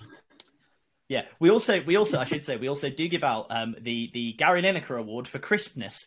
Um, so uh, the crispiest paint job um, gets the uh, gets gets the Gary Lineker Award, which is I should caveat in no way a real award. I just made it up on the No. spot, but it's Some now a thing. So Some of But the it's kind of stuck. stage has to have either sent you something in like prawn cocktail scheme, or alternatively, just a crisp on legs because that's well, I'm hoping that will normally come. this So if would be. I'm going to glue Space Marine arms and legs to a crisp. Uh, onto a crisp, yeah. and Well, it's like people on Instagram did that to a paint pot a while ago, yes, and then they had all these like Yeah. paint pot as a model. yeah. I saw I saw somebody made a Killa Kan out of um, an orc mo- an orc Killa Kan out of a like old spray can, which is Yeah. quite funny. Like a like not a, like a deodorant can, I think, because it was like a small one. Yeah, yeah. Um, no, it kind of what was it? It was a it was definitely like a games because it was saying it's all Games Workshop parts. So it was like a little maybe it was like a big paint pot or something, but they had like they had like the the thing, and then they sort of stuck all the orc arms on it and the little window on the front. Um, Yeah. and they were like, "It's now a Killa Kan." Well, I'm I'm old enough to remember the the the um, the the guidance to make a land speed Oh, out of not quite deodorant. in the first time. I Yeah. saw the retro they did a retrospective of it in about '94 or something. But uh, the yeah the deodorant um, land Land speeder. speeder. That's um, that's classic. It's just it's always been one of yeah one of the greats. I mean, but certainly old enough to remember White Dwarf actually encouraging you to use non hobby stuff. Well, Um, there's there's the famous um, incredible, really, when you look back at it. But you know, I know some people like the idea of GW returns that now. I don't think you're quite going to get that out of a commercial Yeah. entity these days. Um, well, the there's odd reference that you might use things other than theirs, fine. But I, there was there was the famous uh, there was there was the famous um, uh, polystyrene ball and toothpick cat yeah, tie as well. Was the other was the other one, the little like or was it, it was a ping pong ball and you stuck toothpicks in it and that was your that was your alien cacti that you would put on your battlefield and that would be your terrain back in the day. People that people Yeah. haven't seen this, listen haven't seen this. I strongly encourage you Google uh, the deodorant land speeder because it is quite funny. um, it's like a stick deodorant, but it's now a land speeder. um, and you know, be creative. See, that's the thing. I do one thing I do like about orcs and orc players is orcs are that one faction where you can definitely still like Oh, you know buy 100%. yourself like a, a toy dump truck and then just stick a load of like orc bits on it, and it's like yes, we truck. It's like you know, It's- I'd it's always- say who's ever going to police orcs? Are they? There's a reason why, like, as long as they've made an effort to convert it, they'll do so much. Yeah, yeah. yeah. don't Yeah, just long as they're take take some pulling a- Lego and go here. not- This is orcs now. They're not. They're not. They're not. They're not. Pulling a Ralph Wiggum diorama and just using a Barbie dream house. Um, a, ca- a Casa Casa Mojo Dojo house, as it, as Yeah. it is now. Um, but yeah, no, it's it's it's all of that really. And, and look, I'll, I'll end my nostalgia uh, sort of stopping it segment by saying, look, I'm going to ruthlessly come from the pair of you. I think the best thing uh, about it um, has been the friends we made along the way. Because genuinely, I agree, it's a social game, and you meet some fantastic people. And do you know what I also really like about it? It it brings together people from all sorts of different backgrounds. Right there, are- you, Yep. you meet people from all over the country, all over the world. When you get a tournament, another great reason to get a tournament is you just meet all these like other people that you play, that you chat with. Um, you can you can share experiences as well because you know you'll both have bad dice rolls. You'll both have great moments. Like you, you'll just meet people that um, you know you can end up never seeing again, but you had a great time when you chatted to them. But otherwise, they could become friends for life. So I, you know, I'm pre- we're preaching to the choir here because by very fact people are listening to this. They're probably already quite engaged in the hobby, but you know, Yeah. bring bring bring your friends in if they're interested in uh, in it, and uh, making it sound like a multi-level marketing bring in three people, and then they bring in three people, and then eventually something happens, and then there's profit. That's how that works. Uh, I mean, in, in, fair, in fairness, I'm looking at having collected a load of money off a load of Warhammer players this week for, uh, not quite for a timeshare, but for an Airbnb for us to all go to Coventry and, and play play Warhammer. Oh, so, at, uh, at the at the Coventry GT. Well, yeah, but it's it's such a and that, that again is just a lovely thing whereby we've got a, a regular group. There's probably there's kind of four or five of us that are particularly uh, sort of teammates almost, I guess. But then uh, another Hmm. five, six, seven people that will regularly jump into accommodations with us and jump on, you know, in the car in in various convoys and stuff going up and down the country. Yeah. And and being able to go away for those so, I mean, occasionally they can be a little bit Warhammer stag, um, but you know, kind of, you know, Friday night beers and and Saturday day Saturday gaming and Sunday commiserate with each other on the car home about that that fifth game that you definitely should have yeah. won. But, yeah, it, it is funny how quickly those car trips go by when you it's like it's like oh it's like you know a couple of hours to this next town that's you know where it's, the thing is exactly. or like even driving up to like north of England you know fair while in in the car and you just talk the whole time about Warhammer. Yeah. I mean, I've got a 14 hour flight doing it next year to Las Vegas for one of them. So, um, hope, I mean, I'm pretty sure it can. Yeah. I don't know whether we'll manage to talk the entire way, but um, but it is it is incredible. Like the amount of international trips people make now. When when we were at the you know uh, the OGT the other week, and there is just so many people now coming over from Europe. Um, you know, you meet you're meeting people not just from. It's great when you go to Manchester and you meet a whole bunch of guys that play in a completely different scene to you and you you might you know you, you, head up there and there's there's people from all over the place, but it's primarily a bunch of guys from the north of England that you don't normally uh, go and play Warhammer with, and you're like, wow, people actually live here. Um, and then you know you go to Coventry again, you go, wow, wow. people live here. Um, well, well, okay, well that's our audience north of Watford that's just gone. Thanks, Jamie. Cheers, mate. But, similarly as well, um, you you, I was saying nothing bad by that at all. You read into that what you need to, but I was not saying it. Um, but uh, but in all seriousness, going to some of these events now, and even you know, I think even in Manchester, I played against a guy who'd who'd flown over uh, from Europe. Um, the, the same will be true in COD. Certainly, the same is true at the international team tournaments and stuff. At Warhammer Worlds, um, you know, there was a bunch of guys there that I met that um, that were from Italy um, the one time, which was pretty pretty awesome as well and just sort of actually the, the fact that I, I think it's happened particularly post COVID and probably particularly in the UK with a lot of the competitive events getting quite large. The the kind of the it feels like the game's becoming slightly more international as well, and you're starting to meet people from you know not just different back, backgrounds across the, the UK, but say you're starting to get people you know even going across continents at times a little bit um, you know less frequent perhaps, but certainly still out there and that's seriously cool.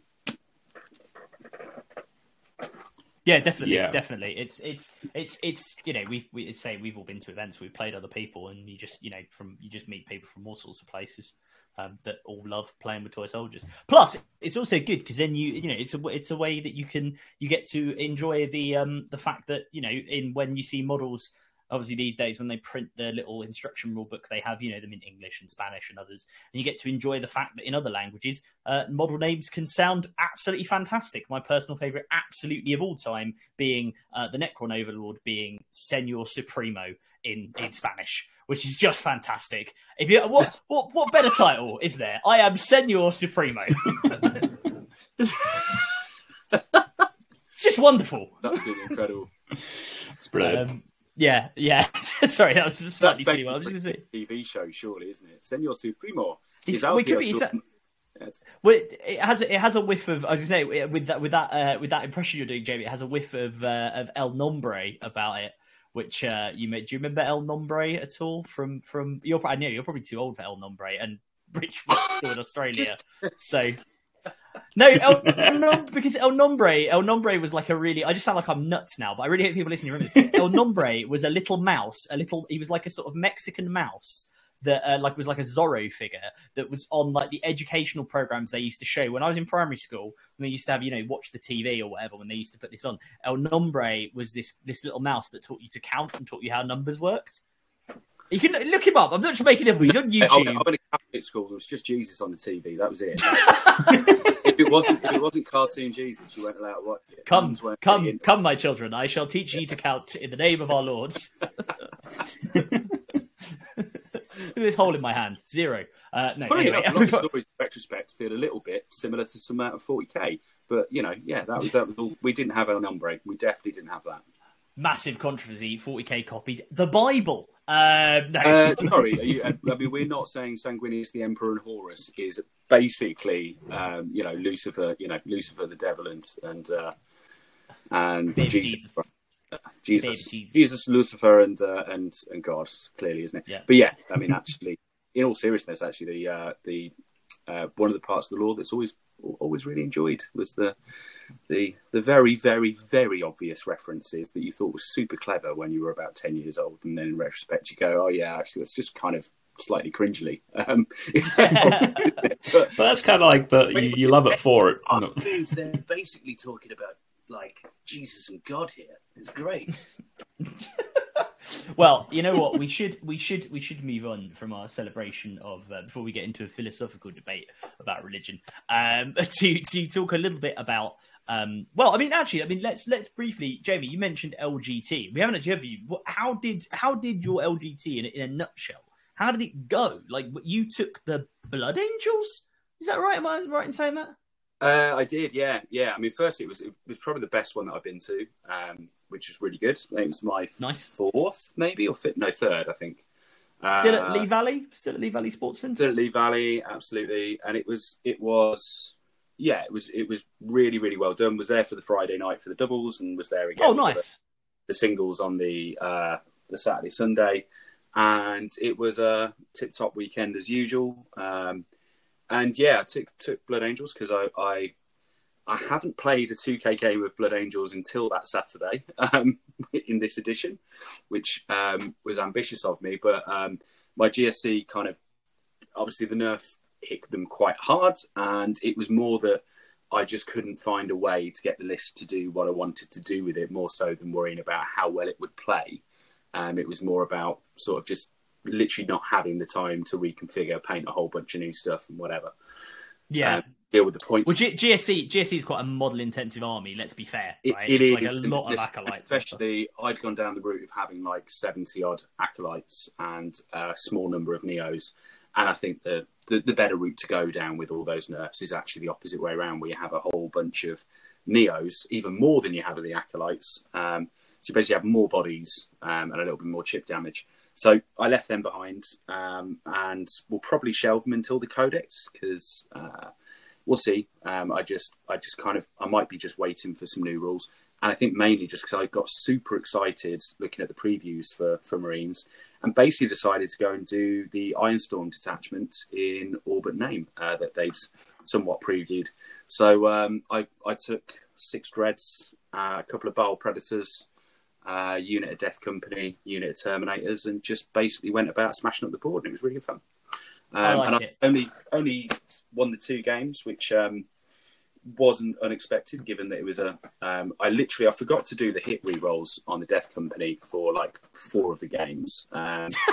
Was was reading several of the data sheets for the first time, and basically just was going, "That's fine. I'll just work it out as I'm going along." So winning the couple that I did was absolutely fine, um, and it was was super super good fun though. The main thing was I think every game that I had was massively, massively enjoyable. And I even include the first game, which was the, the only one that was a blowout. Um, every other game was really close, uh, which was against Eldar, and specifically an Eldar with a whole bunch of anti tank. And I just looked at it and sort of went, uh, the guy that I played was a lovely, lovely chap who was playing his first ever game in an event. And I basically just turned up and just went, looked at your list last night, and uh, I'm really, really glad that you've said it's your first ever event because I'm giving you a totally free win here, basically. Um, yeah. Because what's going to happen? I'm going to play hard as I possibly can, and maybe scrape into turn three. Um, so, and that's basically what happened because he just had all of the uh, the wonderful fate diced seven damage uh, stuff hitting dreadnoughts um, three or four times a turn.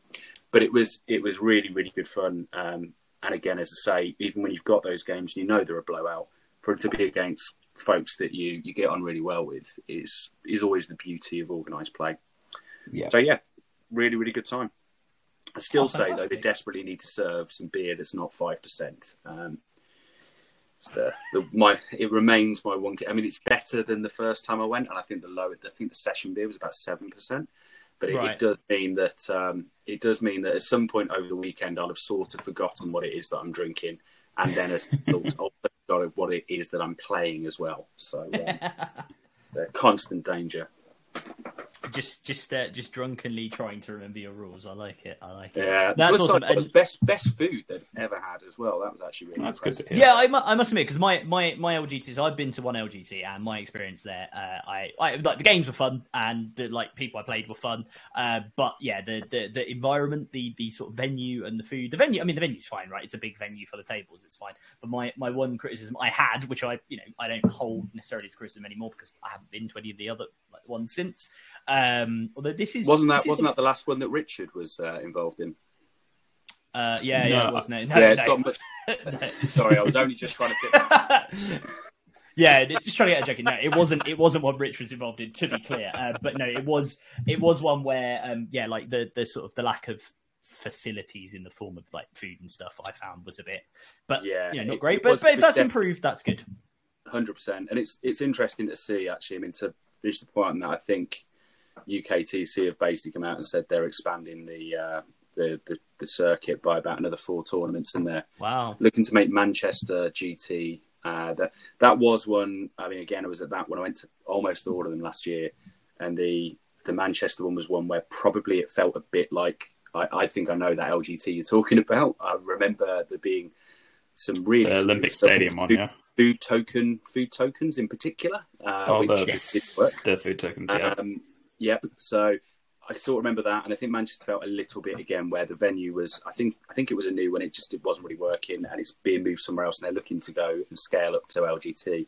So um, so yeah, for those that do head to kind of you know those large tournaments, there's another one on the scene that's going to be particularly large, um, and that's always kind of fun and exciting too. Um, but yeah, really really good time.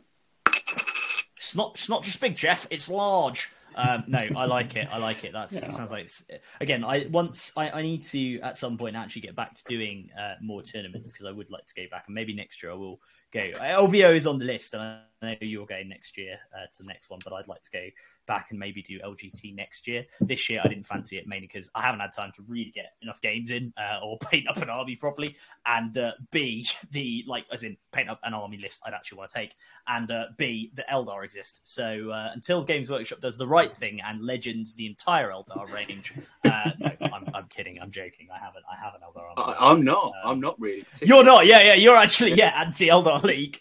You know me, mate. I, I love I love them, but I only love them really for two things, and that's uh, that's that's Metal Eldrad and uh, Falcon Grav, Grav Tanks. Um, and yeah. aside from that, Legend, the whole lot. Let them all go. Legend it, all of it.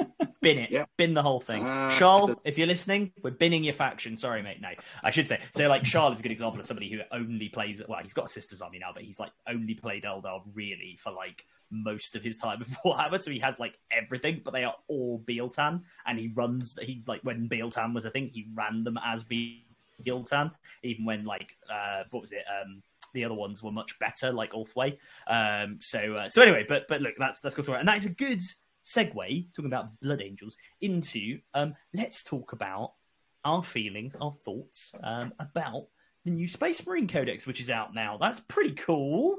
What are you, Jamie? Given that you've you've actually been to a tournament, obviously using old rules, but you said you were excited by the concept of the Ironstorm detachment and ran it mm. in all but name. What what are your kind of key picks from Space Marine Codex, like detachments, units, etc.? To, to, be honest, the main thing that I'm really into is I've already written. Now the app's updated. I've I've written four lists using four different detachments, and actually, I mean, one of them I'm never going to touch. In fairness, uh, one of them is just a bit, which actually, if anything, it might well be still the strongest, but it's Gladius. I probably won't use. But yeah. um, but being able to play about with the other ones because I absolutely love. I think I've mentioned it a million times. Highly elite armies, highly mobile armies um, when it comes to Space Marines, and that's why it's Blood Angels for me. But also why the Blood Angels archetype that I like is all of those kind of elite and jumpy, and then also dreadnoughts. Love all that stuff. So the flexibility in that codex um, uh, when when they first started kind of coming out with these ideas that you can paint your army however you want and yet still you know find uh, rules to to play with them that might not necessarily be that similar mm. to those that you might get in a typical supplement or in a mm. hard coded this is how this faction plays uh, I was yeah. I was a little bit worried about that from a from a, a, perspective of always having loved Space Marines and Chaos Space Marines who are massively into um, for a long time as well sort of a little worried that that a lot of people would just sort of a lot of armies would lose their flavour. but I think actually what I'm seeing from from people in their planning is that people are really excited about being able to play about with one, two, three detachments that play into different aspects of what that faction is known for. So actually, Yeah.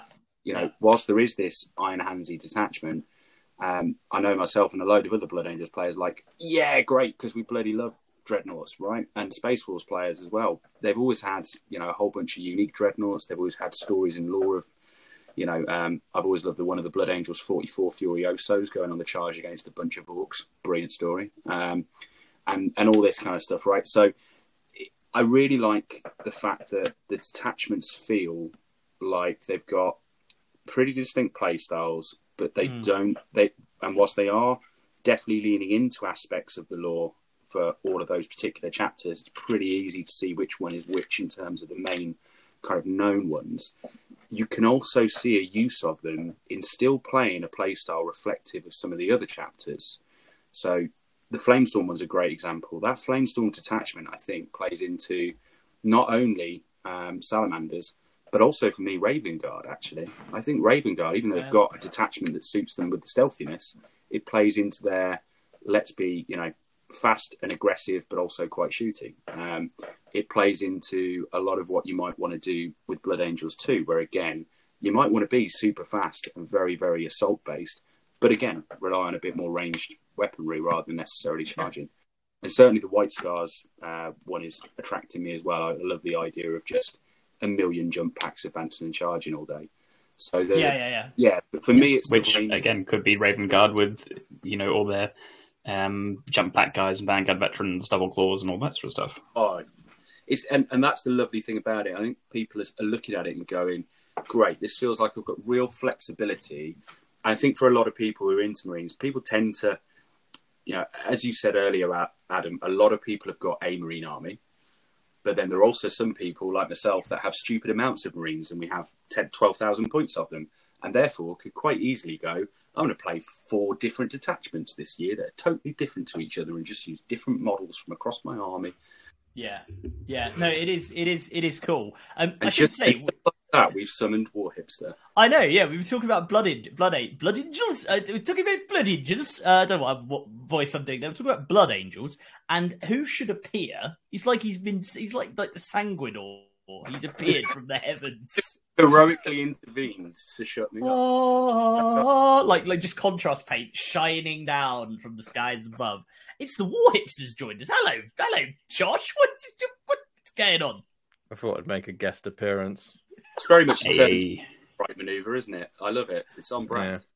I Uh, thought I'd probably also come in and say, I'm guessing you've been recording for what, an hour and a half? Uh, yeah, yeah, yeah. Roughly, You mentioned anything other than 40k up to this point, or yes. Quite a lot, actually, yeah. Quite a lot. Yes, missed- yeah, yeah. so? You let me get this right. You, you do an episode. Okay, well, can t- tell me how much time you spend. Uh, spent roughly, because most episodes I'm here for, it's like we Age of Sigmar exists now for an hour and 45 minutes.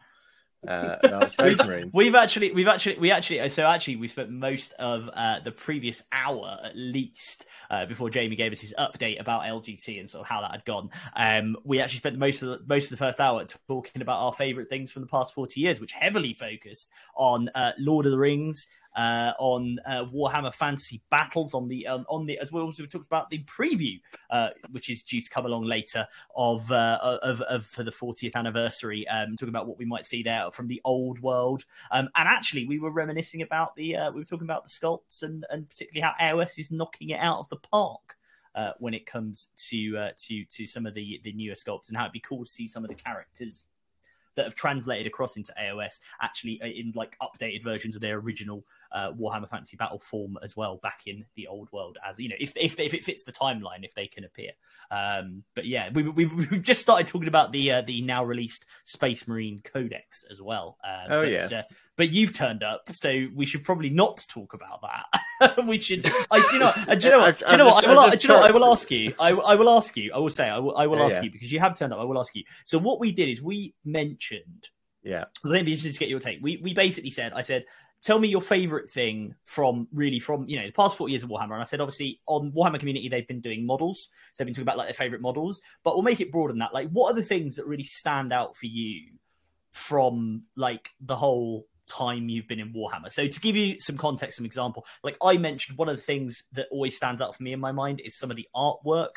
Like I hark back to some of the original like Tau and Chaos artwork from when I got into 40k originally. Also the um, the physical stores and in particular the, the, store that no longer exists at Bluewater Shopping Centre in Kent because it had a statue of a space marine outside, which I remember really stood out for me when I was a kid. And Rich mentioned the original White Dwarfs and the artwork they had on them, the uh, the, the Lord of the Rings, uh, Fellowship of the Ring sort of movie artwork that was on those as well. So, Is that the so what about you? Frodo Like, holding the ring like that.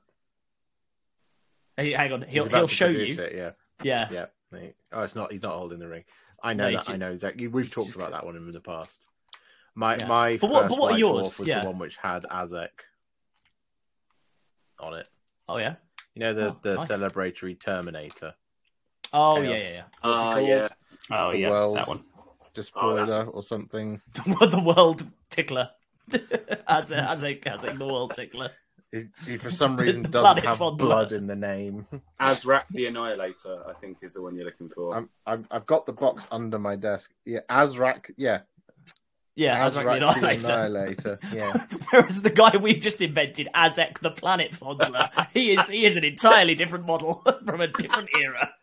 he's he's a Slaanesh. uh, He's a Slaanesh model. He's a Slaanesh model. He is. They're not often written about Ahriman's brother who fell to the flesh change during before the, the times of the Horus Heresy. Um, do you know what? The biggest standout in my time in the last 40 years of Warhammer, of which I've been present within it for the last 25 of those years, would probably be the last three or four years where Warhammer gave me a job. Yeah. Oh, that would make sense. Yeah. Although Um, you did work for Games Workshop as well, I so did. Warhammer kind of give you a job a long time ago as well? They did. They gave me they gave me a job to work in their shop, and um, I left that job and decided to make my own Warhammer job, not working for Games Workshop. Um, that to me, like, I mean, I've talked about this at great length before, but there were certain things I did as a kid, right? So, uh, playing Nintendo 64, uh, I used to play uh, chess to quite a high level. Um, I used to shoot bows to quite a high level. Uh, have I said Warhammer? I've said Warhammer. Um, you know, just various little things that I did as pursuits as a child. I used to ride horses as well because I was obsessed with horses. Um, if I'd asked myself at six years old, which of these things do you think you'll make a living out of? I'd have said, "Don't be stupid. You have to grow up to be a postman, or something like that." I don't know. It kind of sounds like you're going to grow up to be the chapter master of the White Scars with like bow and arrow, horse, Yeah. Warhammer, and chess. music as Yeah, you well. are Jaghatai Khan. Yeah, you are Yeah. Jaghatai Khan. because I. I, I, you know, I, I, I've played music all my life from about similar, similar age. Like mu- playing musical instruments has been as much a part of my life since as Warhammer since for about the same amount of time. Um, since since I was about six, I got my first trumpet when I was six years old. Um, that was where it all started. But honestly, like of all of those things, Warhammer's not the one I would have chosen. Would have ended up being the thing that I do for a living, and yet here we are. Um, celebrated a big milestone yesterday. I mean, it's a, it's a stupid milestone, but like I put out the more pack Gorgia more pack video uh, on YouTube uh, yesterday, uh, and that was video seven hundred and one. Wow.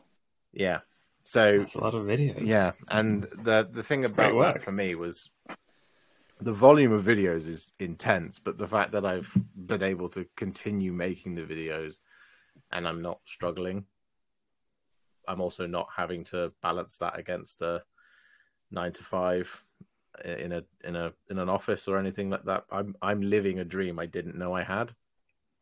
Yeah. Yeah. In fairness, if you'd seen the rise of YouTube as a child as well, I think that would that potentially you might have made a hell of a lot more money. To be completely yeah.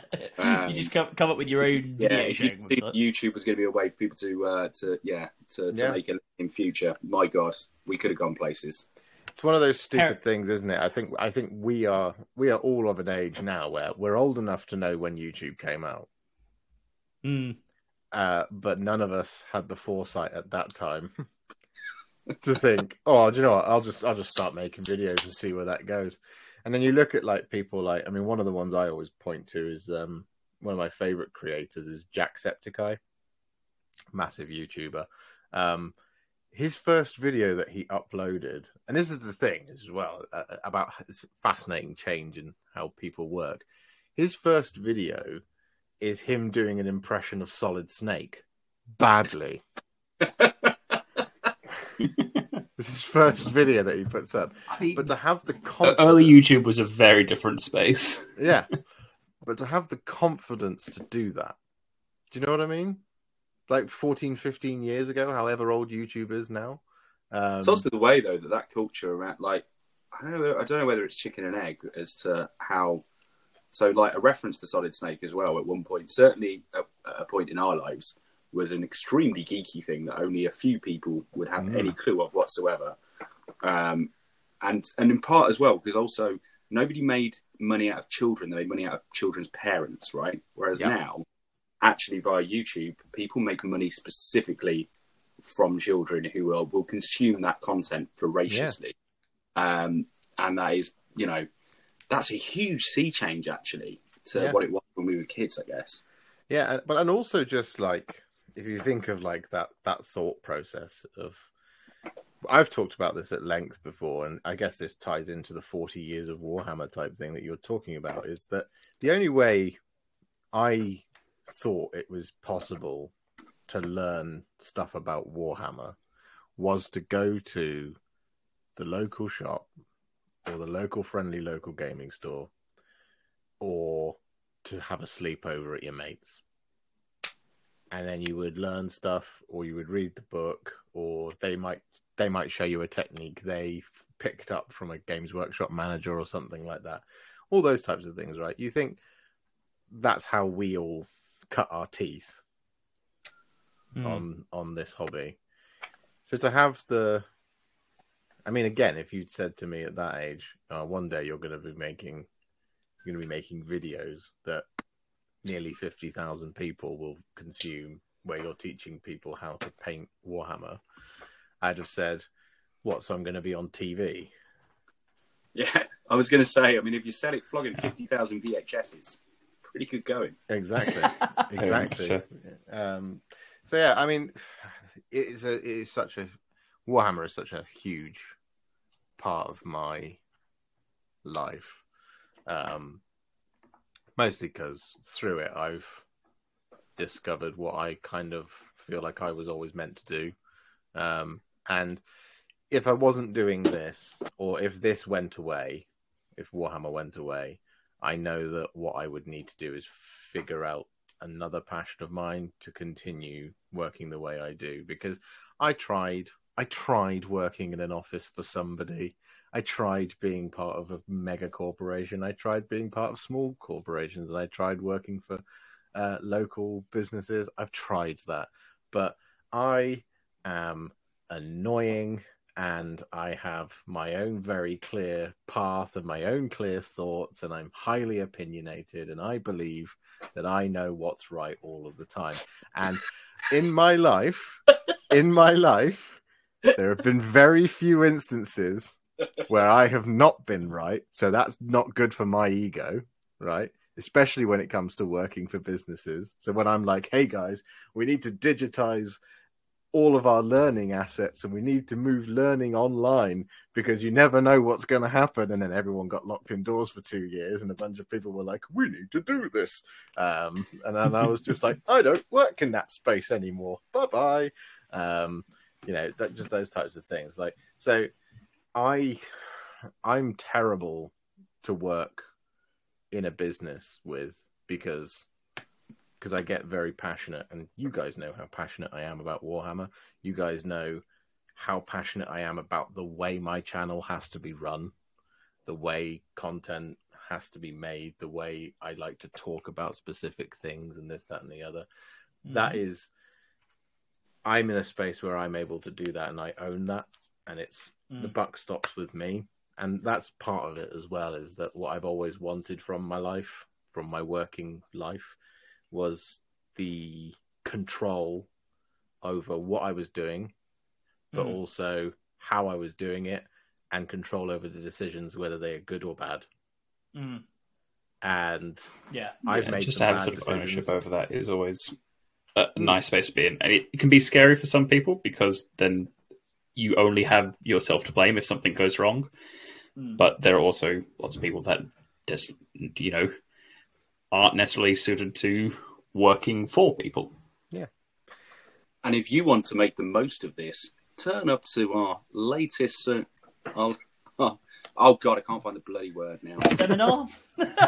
Seminar. I was trying to say. I was going for summary, and I was like, "That's not going to work." We've already we've already had me making it sound like getting into Yeah. Warhammer is a pyramid scheme. Don't spoil earlier. it. Pyramid scheme, timeshares, all this sort of stuff. 299 pounds only. Bring a friend, and you get a Yeah. discount.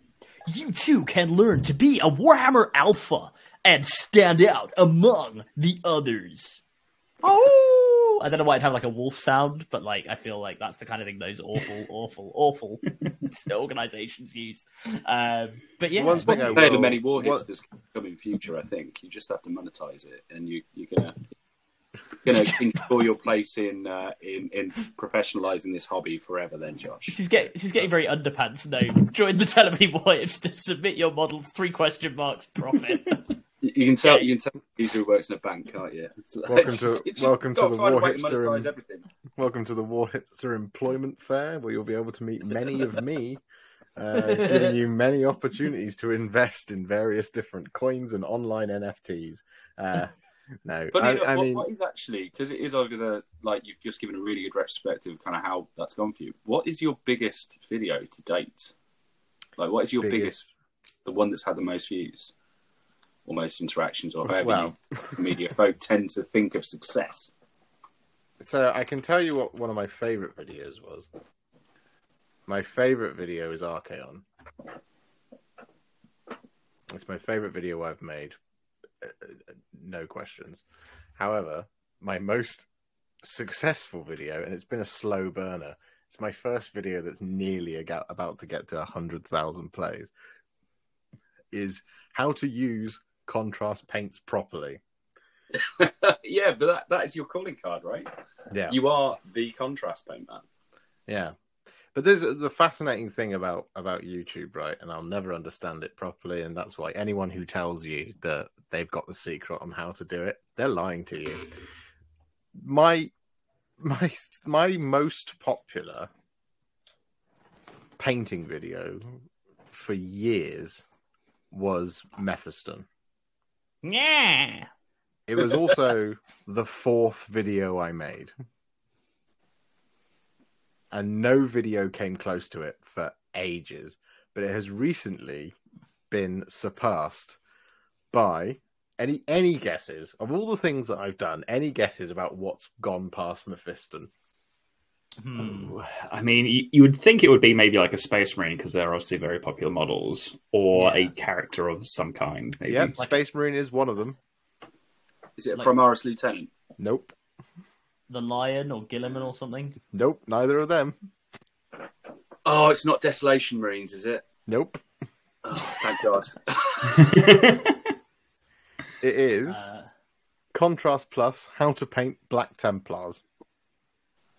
Oh no, I There you could, go. I think I think there's a reason for that though, because like I've watched so many Black Templar tutorials to paint Death Company as well, Mm. and anytime you want to do any form of black armor, you just look up Black Templars, right? Yep. The next video that surpassed it, you'll never guess this. It is a 40k one. right. I'll give each of you a Uh, guess. Get, can we can we get a clue? Can we get a, a broad clue? Yeah, it's a Xenos. Hmm. It's the Xenos, hmm Gretchen. I was going to go with something like Gaunt's Ghosts or whatnot, but they don't really fit. Ghazghkull. Nope. You're in the right ballpark. Both you and Jamie are in the right ballpark. Oh, it's all something orcs. Um, I'm trying to. The problem is you've done so many of these videos. I have to think about what you've. So like the Orc Commandos, maybe. It's the Orc Commandos. Commandos. Yeah. Ah, That was a good kit. It is bizarre as to why that one is my fourth most popular video of all time, surpassing Mephiston, which held first place for three years. but um, yeah, I for can say ages. Mephiston was the first time I ever encountered you. In fairness, Mephiston was because that was literally I think I mentioned earlier on that was the model I came back with almost, or like the time I came back was when they did the Blood Angels box set and Mephiston, and I Yeah. definitely went straight in on contrast. Could not follow uh, yours or anybody else's guide whatsoever, um, and put him on a shelf for about a year until I then painted him properly. Well, I mean, what's mad about that is that was so early in contrast. It only Yeah. come out that July, and that Yeah. came out on. I put that video live on the nineteenth of December, two thousand and nineteen. I'd see. I, I'd imagine that your like stuff like your Black Templars uh, video are popular for the reason that I think you know your tutorials in particular are quite good, which is that you don't you open it up and don't just go.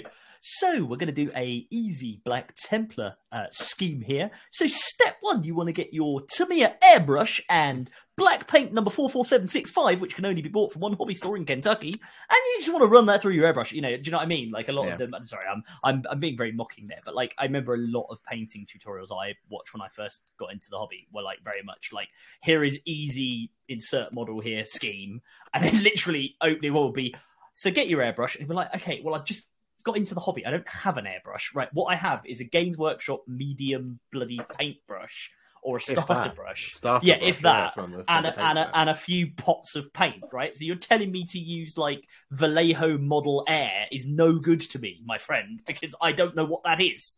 I still, then- I mean, to be honest, I was that green when I came back to it, and so so used to what I did in like the nineties that when I um, immediately the first thing that I spotted was like, oh, you need a palette. It's like, why is that then? Can you not just lift it straight out of the pot? That's what I did as a kid. Mm, yeah, This It- is new. Exactly. like immediately, right? Well, I better go and buy a palette. That's the next thing on the list. Hmm. But but more so than anything, I think I, I think I've touched on this before on the podcast. I've definitely talked about this on live on YouTube.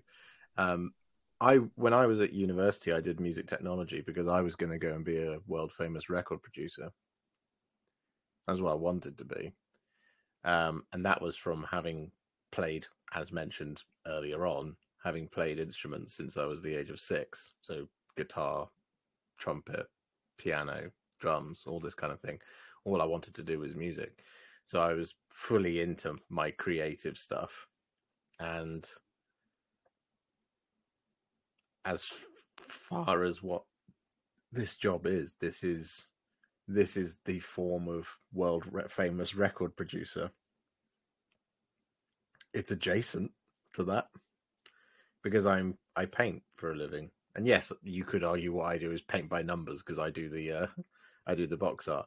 But to me, it's it, this is my creative It's, outlet. it's more like if it's paint by numbers, no one's giving you the numbers or the sort of corresponding paints. You have to figure that out yourself. exactly. Um, paint by numbers when people just give you a blank sheet of paper is not really paint by numbers anymore. Yeah. So Warhammer for me in my life, it has been so many kind of nebulous things, but at a time it was a way to express how much of a nerd I was and to be accepted by a community? Nude. without having to pretend that you were into something else? Or Yeah. having to like hide that from people? It was a way to uh communicate with strangers.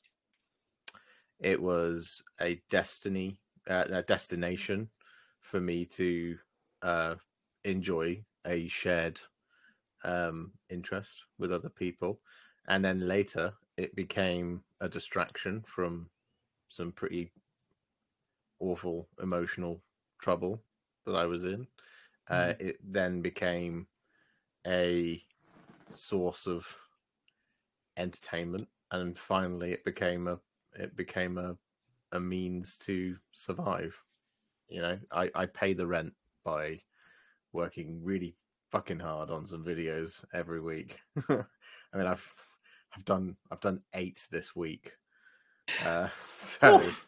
Yeah, Yeah, there's, there's a- lot we've going on. talked yeah how there's a lot going on at the moment a lot of new models which is great because the new models are fantastic and look incredible Yeah. but yeah it is a lot of work for you Yeah, and Oh, it, man, it- this it's, is- it's it's it, it it has it has done, and it is so much more than what I ever thought it possibly would have been.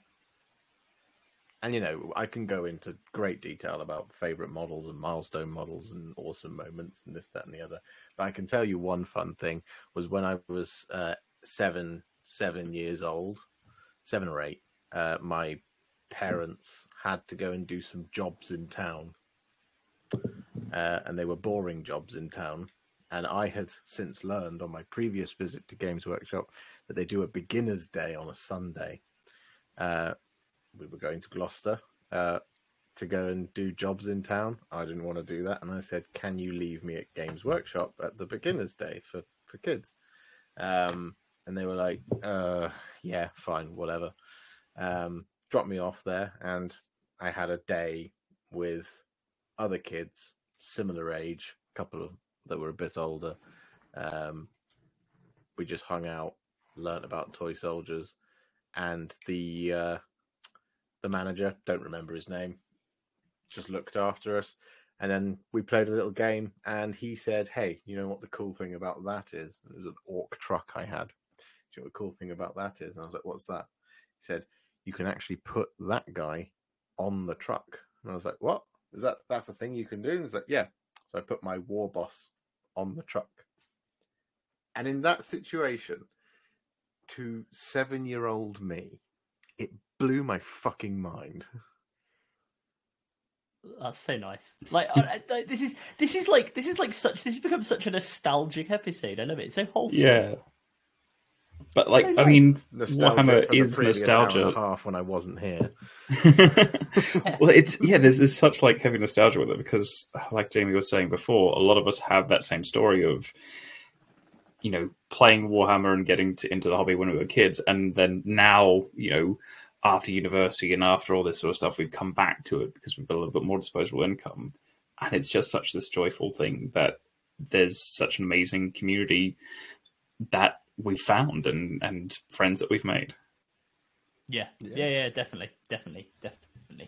Um, no, well, that's oh, that's lovely. I'm glad you, I'm glad you came and joined us, Josh, because we, we, as I say, we, we, we assumed you weren't joining us uh, because, as you say, you have been unbelievably busy uh, Yes. with, with, with the stuff you've been putting out. So, so we were, uh, we, we were, uh, we were excusing you for the, uh, for the, for this one. Um, but, uh, but no, yeah, I think it's, it's a good time um, to be to be celebrating the 40th anniversary of the hobby we all like. Um, although, as I said to the guys at the beginning, the interesting thing, of course, is it's the 40th anniversary, technically, of Warhammer Fantasy Battles, which came out in 1983.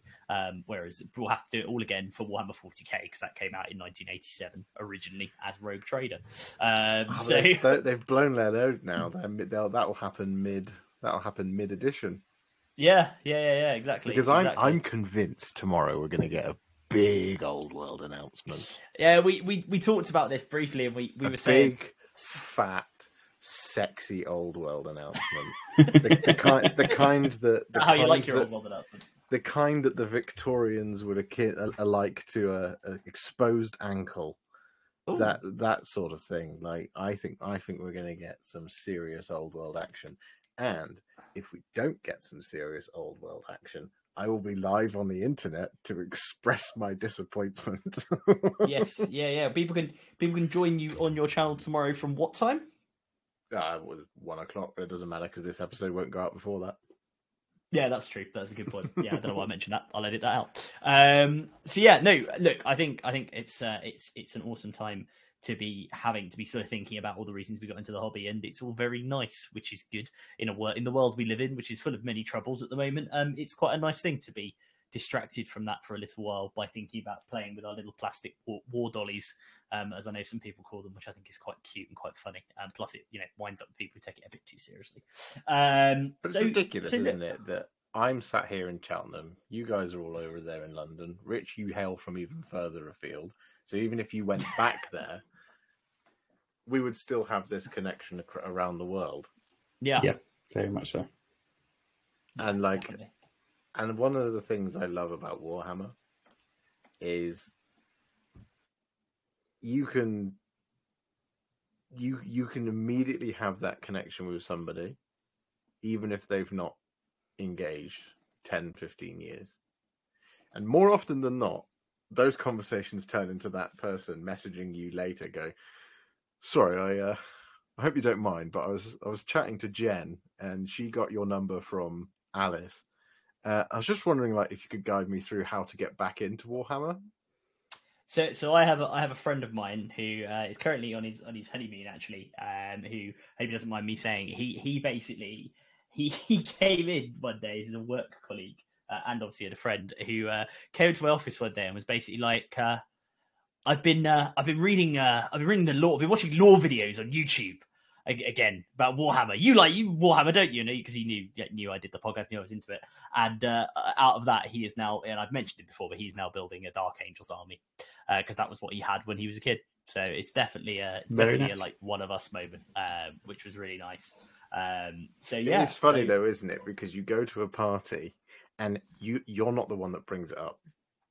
So other people did, yeah, because you're too embarrassed. yeah. yeah, you you don't want to be like. Uh... So, um, oh, sorry, and who are you? Oh, hi, yeah, I'm Josh. Um, any of you guys into into Warhammer? No, no, no. Cool. Never heard of it. Think I'm a weirdo. Cool. That we we have nothing in common. So I'm going to leave now. Now that doesn't happen. what happens is you go to the party. You decide to wear that. That you you decide to wear a uh, Blood Angels t-shirt. Yeah, because you know you can get away with it. It's just a winged I was... teardrop, and you go to the thing, and and somebody would come up to you and go, "Sorry, I have to ask." That's a that's a space marine thing, isn't it? And you'd be like, yeah, why, why yes, it is. And you'll be like, oh, are you, are you, are you into, are you into Warhammer? Are you? Like, oh, well, yeah, no, I, I, I love it. And like, oh, I used to do that when I was, when I was a kid. What's it like now? That person is then the one who's going to ask their wife to ask your girlfriend or partner or whatever to give your phone number to them, and they'll text you a week later saying I've just bought uh, the Command Edition uh, from Games Workshop. What if you could give me a few tips and tricks on uh, what it is I'm supposed to need? You go, absolutely, mate. Head to youtube.com forward slash war hipster because I'm not going to talk to you one to one because I'm too busy. I, uh, I, so it's funny you mentioned I, I've been at two weddings over the past like year where I've met people and the conversation just come round to, oh, what sort of things do you like? And it's eventually got to, and literally, there's always, it's quite funny because my, my, my wife has more testified to the fact that we've been talking to people. And then me and, you know, normally is the other guy just, oh, Warhammer. Yeah, yeah, I used to, yeah, man. Yeah, I love Space Marines. Oh, you do it now? Oh, cool. Show me. You know, end up showing the Instagram, showing the models we just got and then my wife will just roll her eyes and go oh god just leave them to it just leave them to it like you know which is it's actually really nice but i do have to your point about the t-shirt, that exact thing happened to me. I was mm-hmm. in a mm-hmm. cafe uh, about this was this was probably about a month or so ago, probably longer now. A cafe that's near my my where I live, and I was wearing a as I am wearing now. I'm wearing a Games Workshop sort of Warhammer T-shirt, but this was a this was the one I think the, the special edition they did for the Astra Militarum. Thought it looked cool. It's got like the lion. It's got like a sort of lion with a, a, a mechanical eye on it, and it's got like the wings and stuff, and you know it looks like the symbol of the the Imperium.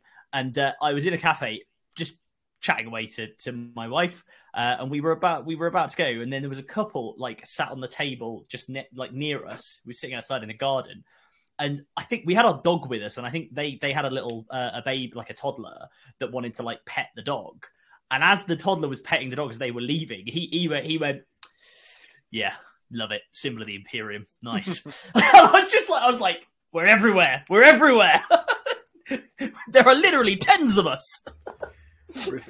um, I, one of the things I thought about, and I was like, no, it's a little bit too culty. It's a little bit too the Stonecutters from uh, The Simpsons. If you if we all just got signet rings with a with an imperial eagle or something on it, um, you know, mm. that'd be an easy way to recognize each other from a distance.